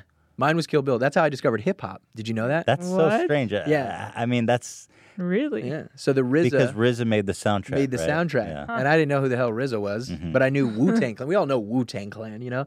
And then I found out that RZA was in Wu Tang Clan, and I discovered Wu Tang, and then through that I got all their individual albums, and I got Only Built for Cuban Links by uh, Raekwon the Chef, and Nas was on that, and that's how I r- truly discovered all Nas's Mm-hmm. music. And then from there, it's I just it was a rap. But yeah, it's all because of Tarantino, who I still haven't met. I can't believe it. Tell me, who are your favorite uh, hip hop artists? Y- Uh, currently or from, Just uh, currently and, and In general? previously, the big ones Um, that stand out to you. Man, well, I love Kendrick, I love Drake, I love Cole. Those those guys are just like Yeah. just a plethora. They're the I- I- yeah, I love their shit. Um, Travis is super fun. Um, but you know, I came up on Big Daddy Kane and Big L, and as I've said before, Tribe Called Quest, and uh, you know Biggie, and but even Dilated Peoples and Jurassic Five, and like all the super underground fun shit. Um, yeah, I mean, there's there's so many, especially the Roots. Oh my God, Black Thought uh, from the Roots is like to me just You perform with the them. greatest- I saw. Yeah. That must have been strange. that and was twice. I did it twice. The first time I was like freaking out. There's these moments my buddy told me about that that I don't have many more of, and it's um nervous, like true to form. Oh my god, I'm gonna throw up. Mhm. and uh, the last one, so it, it was when I did Jimmy Fallon. So it's mm-hmm. like, oh my god, I'm mm-hmm. performing in front of nine million people with the Roots. insane. Mm-hmm. Like, don't mess this up. Yeah. So I did that, and then um, what else? The Grammys was a huge one. Mhm. Just being there. Dude, that show was wild. That was a wonderful. You had an awesome one on insane. Jimmy Kimmel too, right? When Yeah. everybody came on. yeah. Oh yeah. We, I did uh, Black Spider Man. That was so fun. I was walking down Yeah, the streets. I My buddy really liked Damien, that who sang the the part of Black. By Spider the way, was with me. Black Spider Man came to fruition. kind of did, huh? Dude, do you feel like you can kind of take credit for that a Well, little Well, it's bit? funny before everybody's in the comments like Miles Morales is blah blah blah. But no, I meant like when I was saying that, I meant like a Black Peter Parker. Like, why can't Peter Par- Parker be black? Right, And then it- yeah, but so- Into the Spider Verse So, came out. It's you, fun. you got you got um halfway there. Halfway we didn't there. get a black Peter Parker. half black way there. yeah, half the black Um, way there. The- we got biracial there. Uh, yeah, no, that was fun. And then meeting Eminem, Right. I wanted to talk about that. bro. So first of all, so you you recently performed with Eminem in Hawaii to a huge. How many people were in the audience? Stadium, I don't know. It was a lot. It was a It was a stadium. lot. It was like thirty to fifty thousand Yeah, people. insane amounts. Yeah. Wow. Um, first of all, tell me, uh, what does meeting Eminem mean to you? I mean, was that So something that much. you listened to a lot? I haven't been like there's yes, of course. like he's one he's the first rap verse I ever memorized on Forgot About Dre. Mm. And you know, I was so young. I remember my sister took uh, two sides of a tape. This is I'm dating myself right now, but the, you know these old uh, cassette tapes, and she had it on each side of it uh, that she had done for me. And dude, I mean, it's Eminem, bro. You know what I mean? It's like the goat. Legend. Yeah. the so goat, really, I was excited that he first and foremost had invited me to to come do the show. I how did that invite really. come through? It's a long story. Hmm. It's a long story. It's like We got time. Yeah, but I, I know. understand if you don't want to say it. I can't explain, but it was very cool. That's all I'm gonna say. Okay. But I get this invite from him. That's amazing. Uh, yeah, That's and recognition from really the highest place. right? insane. So we're in Hawaii, and I'm there, and I'm just like really stoked, and I know I'm gonna meet him. and I, but the whole time I was like, cool, like whatever, like it's all good, like yeah, this is cool. And even in the stadium, like I wasn't really nervous about the fact that I'm in a stadium. I was just mm. excited. It was my first time performing in Hawaii. I've always wanted to perform, never mm-hmm. had. So I was just excited. And then I didn't realize the magnitude of shit until you know his security guards tell my security guards to tell me that it's time. and so it's like a seven minute trek through this stadium. Like I'm, I get in like a car and a, I go through all the, the gnarliest shit. And we get we walk there, and I'm there with uh, uh, Paul Rosenberg, who's uh, over at Def Jam. He's the president of Def Jam, and he's he's he's uh, his his manager. So I don't know if you remember those old uh the, the the first songs he would do and he would like Paul would call and be like you can't say this crazy ass shit blah blah blah and that was him so we're there and he walks me backstage and who did I see first? I'm trying to remember. I think Alchemist came out. So Alchemist is an incredible producer. He's also a super ill spitter, um, and he's Eminem's DJ. And he's just like, I mean, he's worked with everybody. He's been around everybody, Primo and and uh, Dilla, and I mean, just huge staple in hip hop for me and for many others. And so he was super cool as shit. And then I saw Royce the Five Nine, and Royce me and him are homies. So seeing him made me a lot more comfortable, which was really awesome. And then um, and then Mr. Porter was there, and he was super cool. I didn't know. I was like, oh, I, don't- I never met this guy, and he was just like so, just cool and open and nice. And then Eminem came out, and Eminem comes out in a fucking ho- hoodie, and he's like, mm-hmm. "Rapkin in a napkin." No, I'm just kidding. Napkin, napkin, just got candy boxes. No, he's yeah, he's talking normally. Anyway, so he walks out, super fucking cool, man. Just like so, he's like, "Hey, what's up?" I'm nervous, and I'm like, "Hey." I'm fucking nervous. Like I just let him know. I'm like, yo, you guys, if I'm being weird, this is a big deal for me. And I was like, look, I get it. And I wasn't trying to sound like I didn't like say this because I didn't want to sound like an asshole, but it's like I know what it's like when people are nervous to meet me. Yeah. You know, and they're like shaking Yeah, and like yeah. crying and shit. And but I, I get it. And I'm always cool about it. Mm-hmm. But I didn't want to come off that way. But I also didn't want to come off disingenuine. Like, what's up? Yeah. Yeah. How's it Hey going? man, nice to meet you. Yeah, yeah. What's up, Marshall? yeah, Yeah, You know what I mean? I was like, I was genuine. I was just like, dude, if I seem a little weird or a little red in the face, it's because I'm gonna be honest. Mm-hmm. Like, I'm so happy to be here with you. Well, I'll say I saw you kind of gushing on On Twitter, Twitter, and I thought it was Yeah. very sweet, very sincere. Thanks. I could yeah. tell you were so excited. was It was So- meaning. I, I think it's good. It's such a meaningful experience, and you were very expressive about that. I think that's very cool. Yeah, it had to be so mm-hmm. honest. But the cool thing, like I've met a lot of people, and they've all, uh, so many of them have been insanely cool, and they invite you in, and it's like, hey, what's up? And you guys just kind of talk for a while, and then you know if they want, because I'm not big on pictures. Mm. Um, I I don't want to invade anybody's space. I don't want somebody to think I'm there for a picture. But it typically tends to benefit both parties if you guys take a picture and post it on Instagram because everybody gets excited that you're together. Um, but they were like, we want a picture. And I was like, oh my God, that's so cool.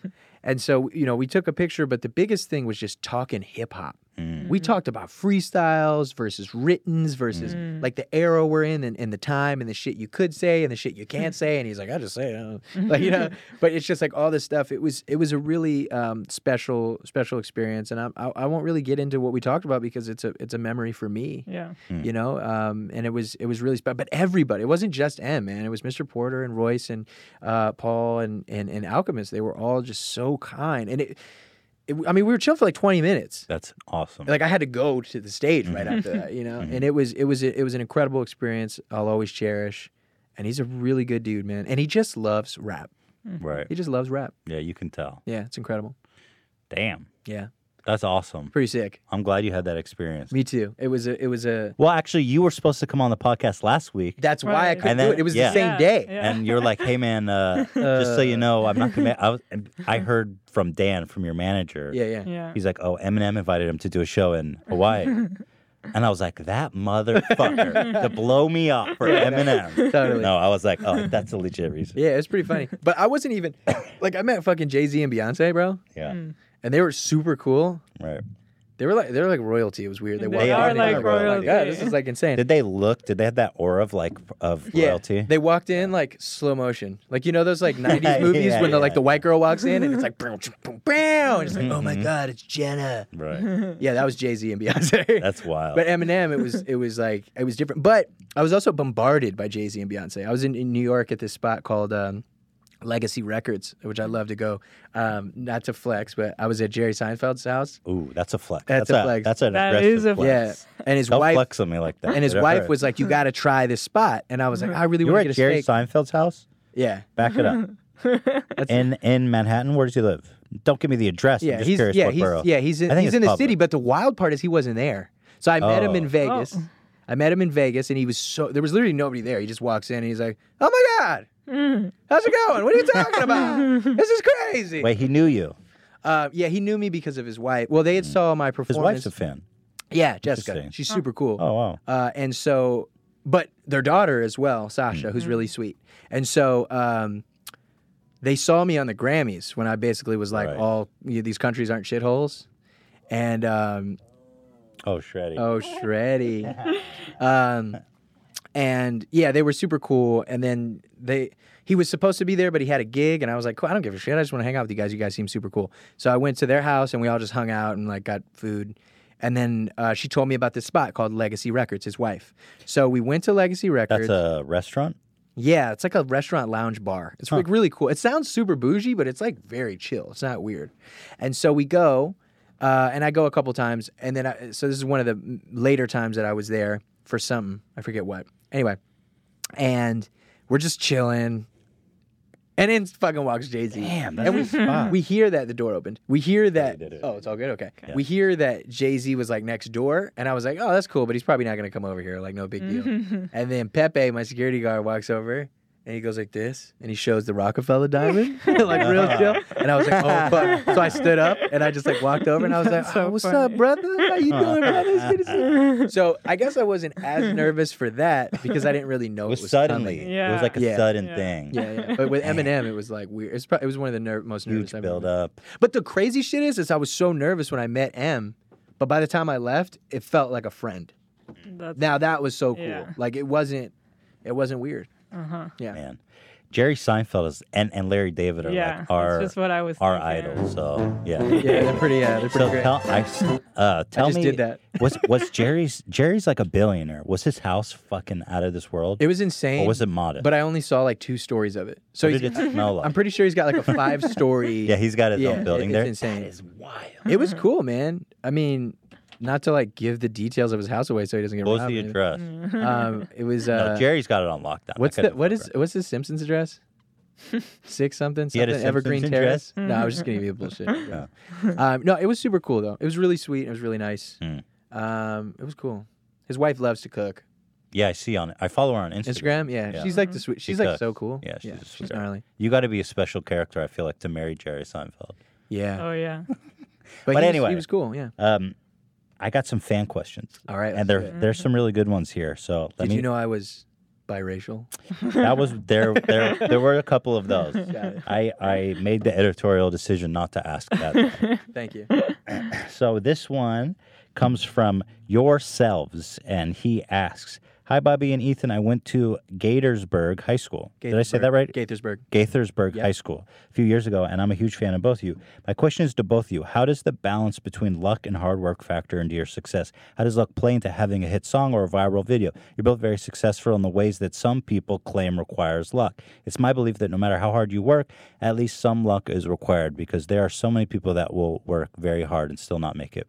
I actually, I've, I've thought about this, and the truth is that there's always luck in success, but lu- luck is the outcome of like resilience and dedi- dedication and hard work. The luck that I consider in my life was being born in America. You know, my the luck that I consider in my life is the happenstance of meeting Hila, of which all good things came in my life. At like the Holocaust Museum. at the ho- exact true fan alert. nice. True fan.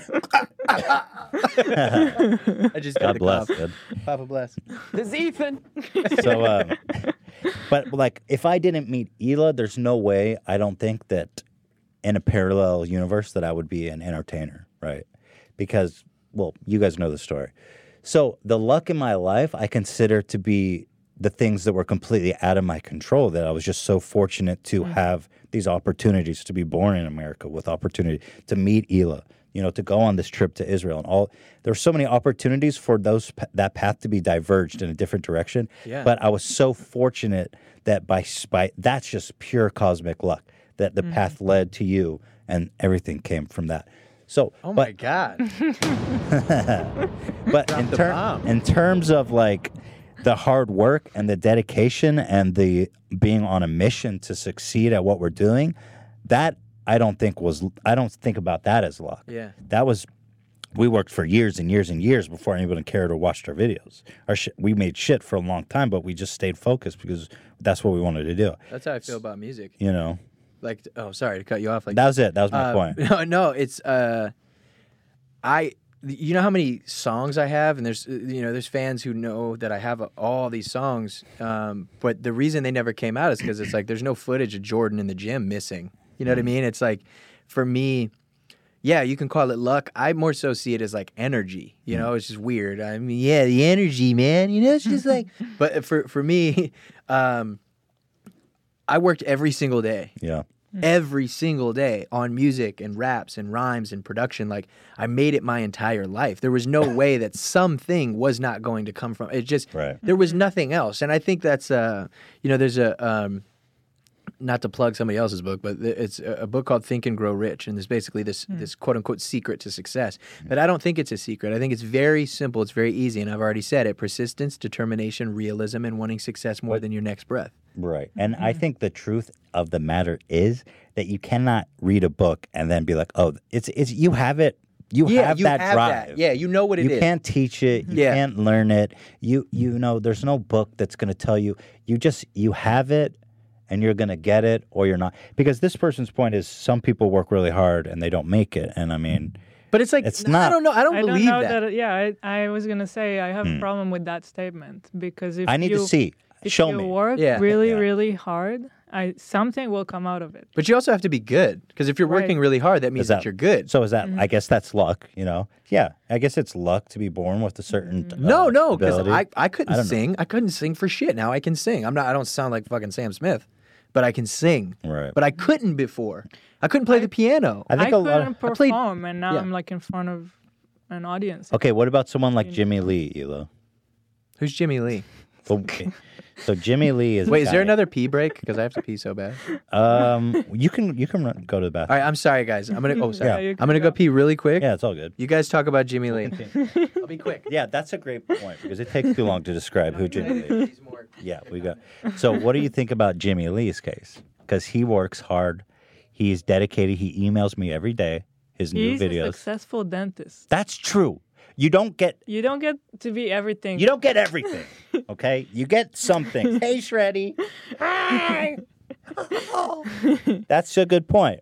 Yeah, you worked hard and hard and hard, and you didn't make it. Show me. to people who don't know, Jimmy Lee is like he's a dentist, and then he decided to try to become a comedian. When he, yeah, The when comedy he was like part is a little It's not going. questionable, He, yeah, but he's a successful dentist. extremely He's got a successful. few Wonderful dentist. A few offices and multiple locations. Doing really well. Hi, well. Bubs. Yeah, I don't know. The, I, I consider luck to be the things that are completely out of your control. Everything else, the work, the learning, the dedication, the sacrifice, that's not luck. You know what I'm saying? You got to accept some credit. There's a certain level of humility where you're like, you want to be like, oh yeah, no, I was I was lucky. You know, you you want to be humble, can, but um, sometimes I've you're always liked Jerry Seinfeld's take on it, and he doesn't like to think that anything is lucky. well. What's useful about that? He's very he's a super hardworking Oh yeah, it's comedian and he's very meticulous and tedious in his writing and like he's every word has to be the exact right word to be Mm. funny and he when you ask him about that i've seen him talk about it he's not really like accepting that statement of oh i was lucky Well, you're telling me there's comedians out there that were more dedicated than Jerry? I mean, Jerry is like a max dedication. Mm-hmm. His life, every breath he took, every moment, i everything. was agree that he's also comedy. a genius yeah. but he but um, yeah i don't know i ha- i always had a problem with this uh, question because it's a it is a question The problem is that it doesn't do anything. Did, did you pee that fast, bro? What the fuck? You like teleported. You're not gonna believe it. What? I saw the fucking guy from the mo- video under There the was a guy stall. on your dick. No, I'm just kidding. Did I you ran. film it? Dude, that was the fast world record pee. Holy shit! I didn't want to leave people hanging. I'm like But- legitimately out of breath. Yeah, I appreciate that. Um, I think, in short, the answer is that question doesn't help anyone. It's like this question: Do we have free will? It's like who cares? It doesn't do anything. You just fucking live. Damn, your you just shit on this guy's question. Because you also no, I, I love the question. I'm joking, I'm joking. You know what's my problem? For example, your answer said you said that you're lucky to be born here. Well, I wasn't. I was born in Israel. Right. I'm here now, so I don't know. I, That was my just- luck, though. hey, can I ask you guys a really quick question? Yeah. Yeah. What is your? I'm just curious because I see some people do and some people don't. Reason you don't wear wear wedding bands. oh, I just find it uncomfortable. It's annoying. it's really. An- I I'm um like OCD about it. I don't I don't care about the the whole like symbolic Yeah. aspect of it. I have my wedding ring. I I'll wear it sometimes, but I just I have a different ring that I find more comfortable. Is it just so you can get hit on when you go to the club? I was just gonna say. I don't even go to clubs. She's in the club. She's like, yeah. say nobody will ever mistake us for single because we're always together. and we we don't go out really to clubs. ever. I I was I'm not wearing a club guy. yeah. I was really excited to wear my wedding band when we got married, and I wore it for like three months. But I'm I'm really OCD, Yeah, yeah. and I was just fidgeting with it all the time. and It was just driving me crazy. Yeah, had it's all good. Yeah. So, comments, questions. I mean? questions. Yeah. Next one. Thank you yourselves, even though we trashed you. uh, Doug Yees asks, "Hey Bobby, longtime RattPack member here. What is your favorite video game currently, or which one are you most hyped for in the future?" Oh man, that's a good one. Um, can't wait for The Last of Us 2. So that's a big one for me. Um, and my f- favorite video game currently, um, Shredder. Shredder's destroying the office. He's in he's in a revolt. Um, I don't know. I got really baked last night. I was playing uh, Super Meat Boy. I'm just so into Super that. Meat I just love it right Yeah, now. it's so fun, Maybe I should hit those devs and see if they'll make my game. dude. That'd be sick, right? You should hit those. yeah, you devs. should. Yeah. I already have a title and everything, but I don't want to say it. Is it uh, Bobby Boy? Damn it. 'Cause That looks pretty good. That's what it would be. Yeah. um, I've been playing uh, Kingdom Hearts. Is it good? I never. It's ass. It's the worst fucking game, bro. but I still keep playing it. So it doesn't make any sense. The combat is insanely stupid. You're you're triggering the shit out of Ian out here right The now. Dialogue want you to know. is the dumbest shit. So what I do is I mute the game. I skip every cutscene. I've been listening to Howard Stern while I play. I mute it. I skip every cutscene, and um, it's tolerable that way. Nice. Yeah. Uh, so I ra- I rate it five out of five. Okay. Best game I've ever played. Ian is like red in the face right now. He's so mad. Ian, it's you have to admit, Ian, even if you love it and you cherish it, and you know it's part of your uh, childhood, and the sequel is so exciting, you have to admit on some level that it's awful. I'm just gonna mute you like you mute the game. Damn. You're being cheeky, but I want to be real. I mean, it, like you think that the voice acting and the dialogue is good? I don't want to get into it. It's too Oh much. my god! All right. Next question from Peter Vanek. Um. Oh, I'm skipping ahead. Oh Jesus Christ! Let's let's take it back. Danger Moose one two five. Sinatra gang. You get a lot of flack in the industry from haters to even your own fans trying to tell you what to do. How do you stay true to yourself despite all the people actively trying to change you? That's a, such a great question. Yeah. That's so gnarly. Um, man, how do I answer that? I I am the same person in my heart that I've always been. I've changed and matured and grown as just a human being and as an artist and all that. But like the values and what I represent and what I do are the same. When I record a turn up song, I do that because there are so many people who really enjoy Bobby Tarantino, mm-hmm. you know, that that like that lane of music.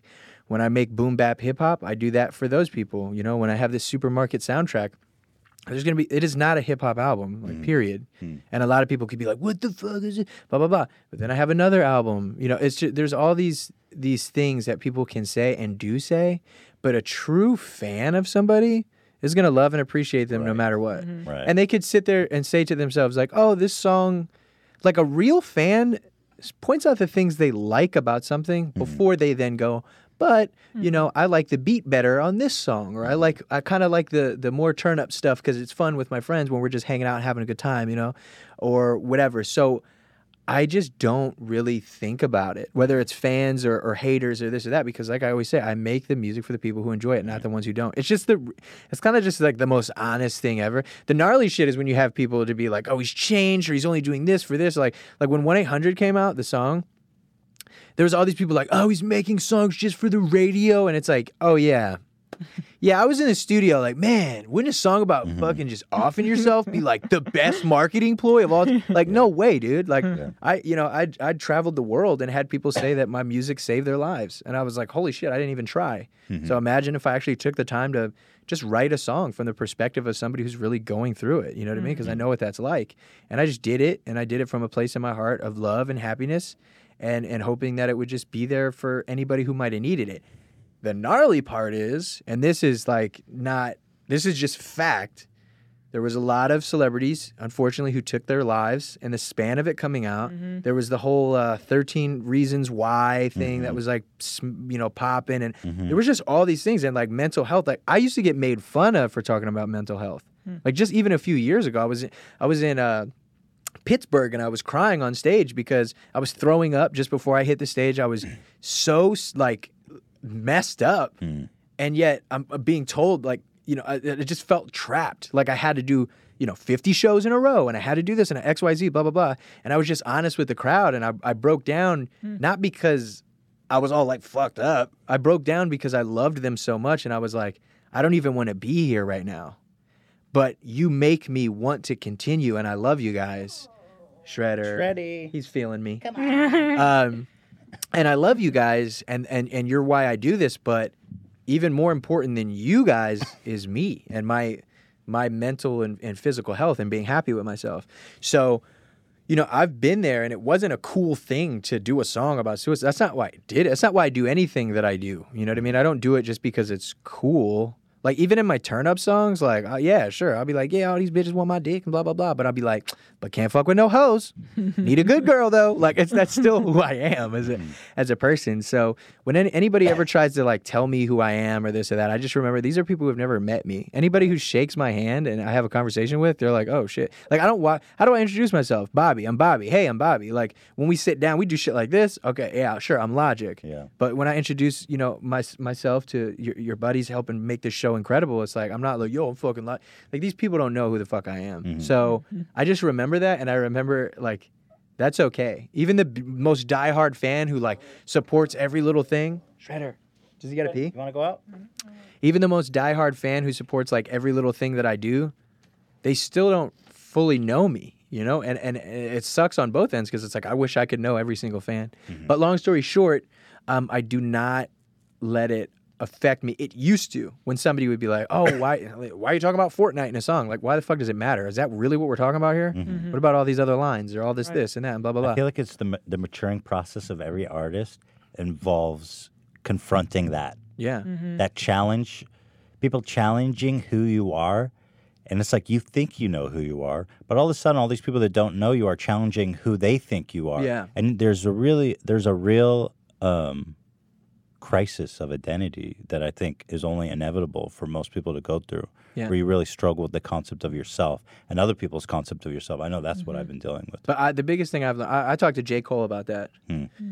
when I was in it. This was like a while ago. This is when I decided to give up social media for the most part. And and I was like talking to him and I was like, man, all these people are saying all these things about me, you know, whether it's like personal things or things I've gone through publicly with relationships or XYZ, and all these people thinking they know why X happened or this or mm-hmm. why you, you suck or whatever. And he was like, why, why do you, why does it matter to you? And I was like, what do you mean? And he, he gave me this really sick tip. And basically, you just kind of interview yourself. It's, it's like you interview yourself. So this is what I did. This is how he had me do it. And I still do it. And you go, okay, I'm really upset that people think X about me, whatever whatever it is. Why? Well, because I'm a good guy. Okay, cool. You're a good guy. You tell yourself you're a good guy. So why does it matter that they know you're a good guy? Well, because I want them to know I'm a good guy. I'm not this person that uh, a TMZ tabloid has made me be. Yeah, but why does it matter? And I'm like, because, yeah, but why do you want them to like you? Well, I guess because I want to be accepted. Well, why do you want to be accepted? Um, because it's human to be accepted. Okay, yeah, no, for sure. It's human. You want to be accepted by your friends and people who love you and care about you. But you want to be accepted. Why do you want to be accepted by the people who blatantly don't like you? Well, I don't know. Well, think about it. Well, I guess because if these people and these tastemakers and these blogs and these hip hop, you know, whatever accept me, then it'll allow me to feel better about accepting myself. And then you just ask yourself these questions and get Get all the way, down. down to it. And it's like, but I already accept myself. so fuck you. like, and then, but it's easier said than done, dude. It, it really is, you know? Um, People hate J. Cole. I see a lot of shit that he gets, and it's like, oh, I stole your bathroom key. I saw. Oh, thank you. Yeah. we lose those a lot. We Yeah, got. I, a lot I don't them. get that. people. I saw a tweet. I thought it was so great. He's like, people who hate J. Cole are just weirdos, because there's like because people are just contrarian. They'll hate anyone, and Mm-hmm. and it's just one of those situations where it's like, why the fuck? Like, But that's it, it just- comes back to where we are right now. Like there's a difference. Like I've seen you guys rip people apart Mm-hmm. for entertainment as a jo- as a joke, you know? Mm-hmm. And I've also seen you do some very serious things like as far as just like where you may stand politically or whatever. I mm-hmm. fucking hate all that. But you know what I mean? Just like your take on like the world. Mm-hmm. And that's okay. But there's a difference between like that and being an entertainer and being on camera and knowing exactly what you're doing and then just really trying to like hurt someone Yeah. Yeah. and tear them down, tear them apart. Yeah. And and that's the thing is everybody wants to be famous.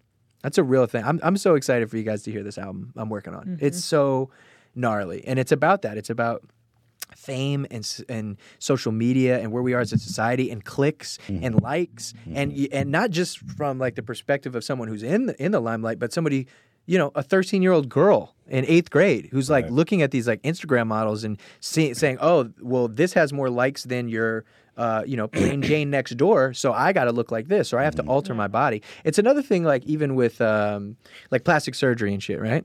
I'm like, hey, do whatever you want to do. You know, like do whatever whatever you want to do to to be happy. That's fine. You know, if it, if a chick wants bigger boobs or I don't know if a, you know a lady's in her 60s and doesn't like her neck flap, like okay, if that's something that's really bothering you for you personally, cool. Yeah. But what's really makes me sad is when both these men and women completely reconstruct their bodies not for them, but for how mm-hmm. they are perceived by others. Mm-hmm. And that's sick, man. That that just that's the shit that makes me sad.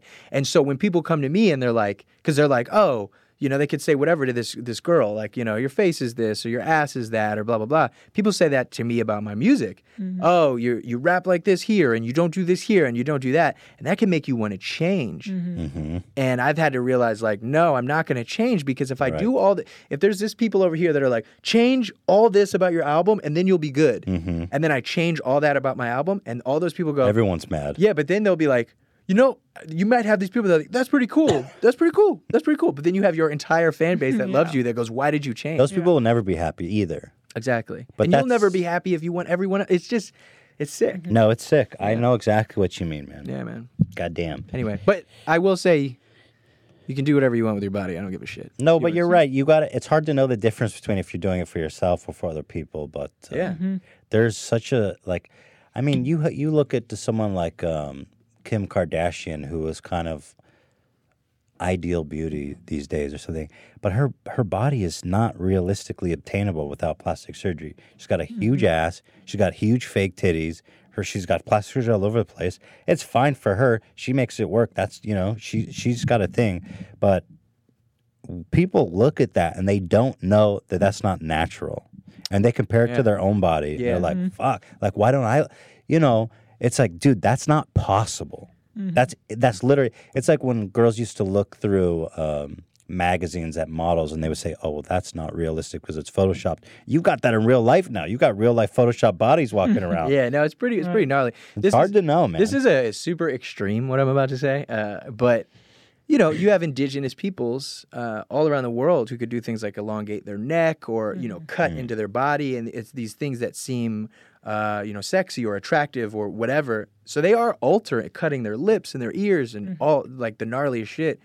Um, now, you know, Beverly Hills 90210, like doctor, like there's a big difference. But it's funny how, in a way, it's like that, that you know, th- that's uh, our, Our society's version. way of making ourselves more uh, Yeah. sexy Like or appealing. It's weird. Yeah. Yeah. It's pretty gnarly. It is strange, but it's also cultural. Like there's times period like now we're very much about the ass. That's what it's all about.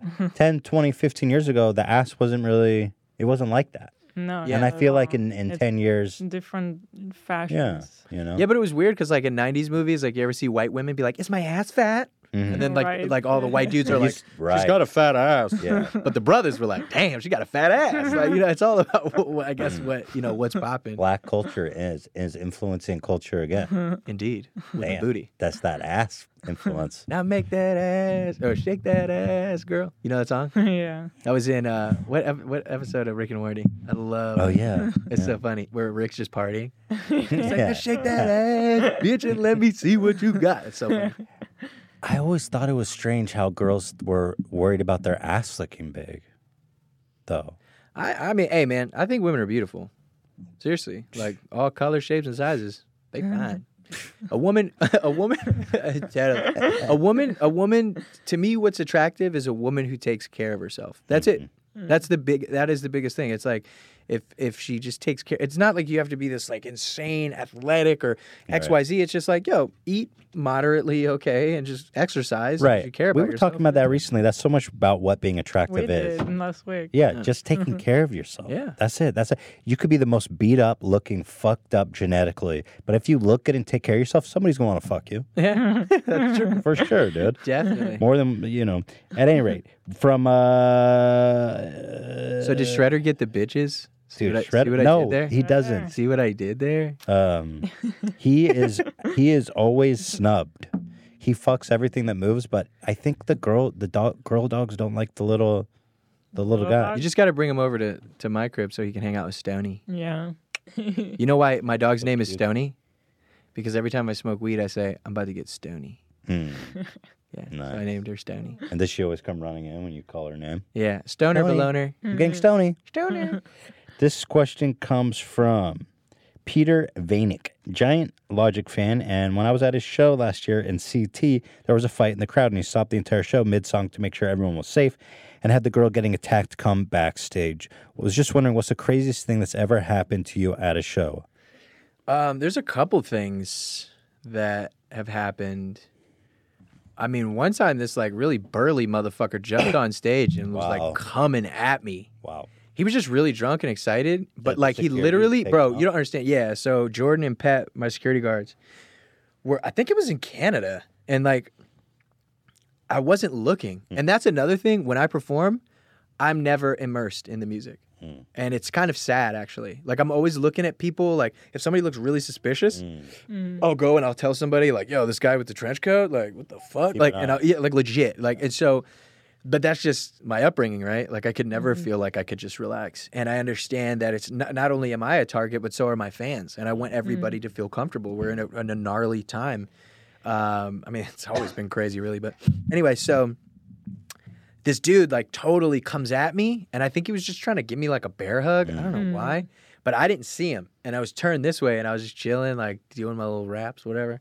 And i see pep and he comes and his eyes are wide and he's like move and i just like jump up on this like contraptment on stage and the guy just misses me and they Wow. just choke him the my fuck out Holy and smoke. do that yeah that was one um one of the one of the big ones that comes to mind is i was on uh I was on tour like 2013, and this kid jumped off the second balcony and landed on stage. What? Whoa. And I think he might have broke his leg. Holy shit. And he just gets up and just like falls in, into like a s- s- cr- surfing the crowd. And oh my he's never seen it. God. That was crazy. Um, I've had people throw shit on stage, but I don't fuck with that. Oh yeah, you get kicked out real quick. I'll stop the whole. You see him? concert. Or is, Yeah. it easy, is it easy to tell who threw it? A lot of the there? a lot of the times you you can see the direction it came people are people like it was this guy? Do they call him out? Sometimes they don't because they don't want to feel like a snitch. But I'm just like, but it's like, dude, yeah, an idiot who's willing to If throw something on stage, show, like, no, it's not. Yeah, it's not. It's not happening. Um, Yeah. But then, yeah, I've seen I've seen people get punched.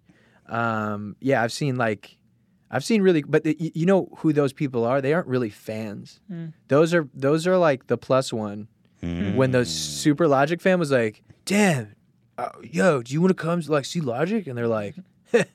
I guess. and then they mm-hmm. come and they get shit faced and they like rope someone and then they get mm-hmm. fucked up. Mm-hmm. Yeah, but I don't play that. Oh, one time I was in Canada and this girl, she was like half drunk and she walks up and she just starts flicking me off as she's walking to her What? seat. Like she's just like, fuck Why are you, here? Fuck you. So I stopped the whole I stopped the whole show and I'm like, why are you flicking me off? What the fuck is wrong with you? And she's like, oh shit. And she like starts hiding behind somebody. I was like, no, you're just gonna you're really just gonna flip me off like that? Like, are you fucking serious? And she's like, yeah, fuck you, blah blah blah.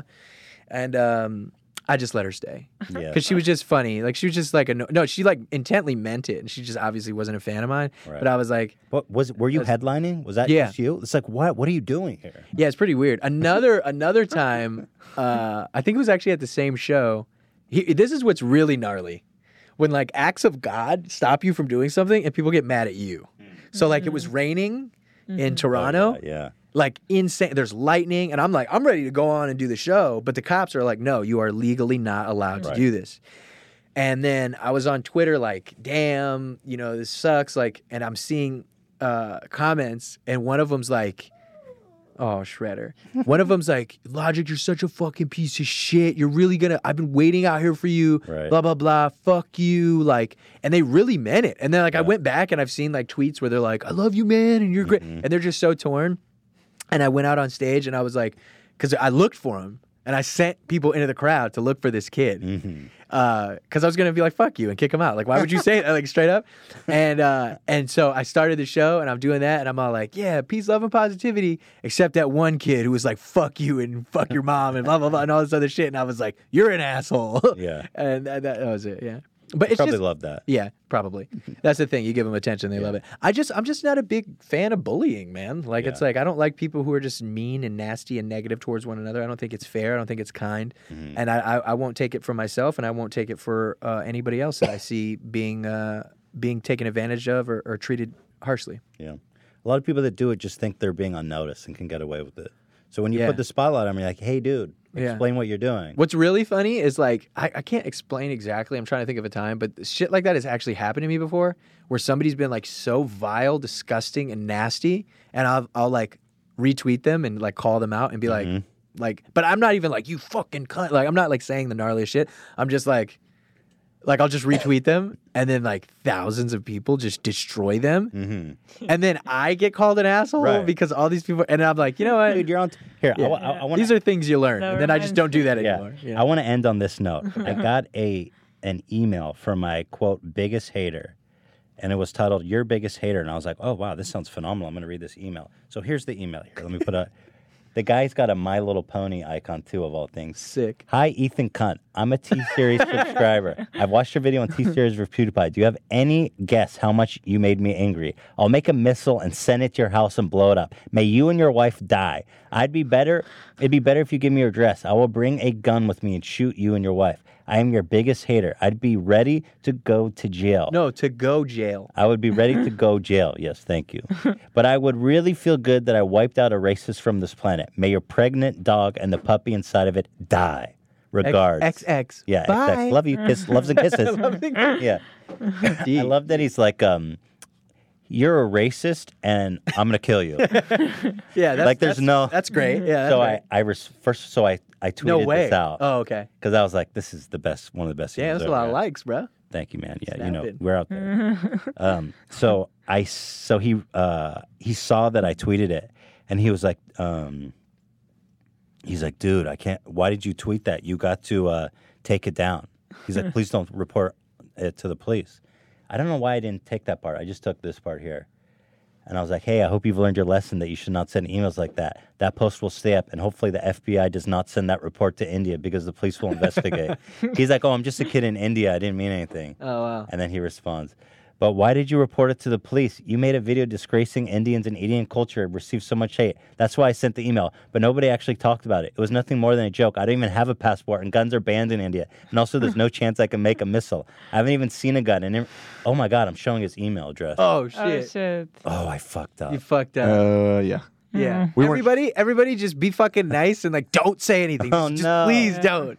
It was an accident. Shit. These things Dan, happen. Can you do anything about it? Figure it out. Uh, it's it's out there in the world. Okay, everyone that was. a But we, we didn't accident. show. We, Ian cut to it for a microsecond, which unfortunately. Oh, now they know I mean, that's all there. it really took. So, yeah. It's all good. Just look, people just fucking be nice. Anyway, it's a, he's a sweet kid from India that I was just messing with. But he goes to continue. No, he's not that fucking sweet. Well, he's a little fuck, but you know, he he's says a fucker. He's he goes, not a sweet person. Right, No, right. you know what? You know what happened is he got dogged publicly. And was like, came back with his tail. Yo, he threatened to murder your I wife I and child. This is not a sweet kid. I he's a little know. fuck. This is fucked up. That's My goes- mom actually saw this because he hasn't posted it on Instagram too, and she was like, "What is going on?" she actually no, got I, worried. I was blown away by it. He says, he goes, uh, I don't know how to make a missile. There's no chance I could even go to the United States, even when I travel alone in my own city. Even I never travel alone in my own city. What will happen after the police investigate? Will they come here? Please tell me that nothing's going to happen to me. Jeez.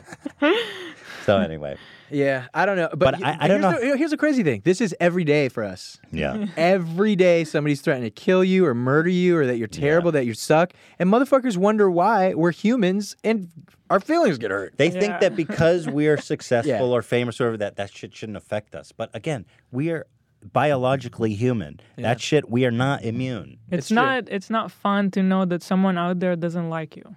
It's First just of all, not- that. it's Yeah. just not a nice Yeah. thing to even. Oh, you know, and for you, no for you being yourself. Yeah. It's like you never So- met me. Why do you dislike me? Yeah. You know, there's a Seinfeld episode about that when the when George when Jerry's girlfriend dislikes George, it drives him crazy, and he falls in love with her. Yeah. Damn, that's a Just good like episode. that. I want to fuck this kid. But you know, but you know, you know that Seinfeld would not hold up today. You're aware. Yeah, Does I it hold up? a You're shut- eat my dick, fine brothers. yeah. Well, on that note, oh, let's pl- let's play off with that. Is that it?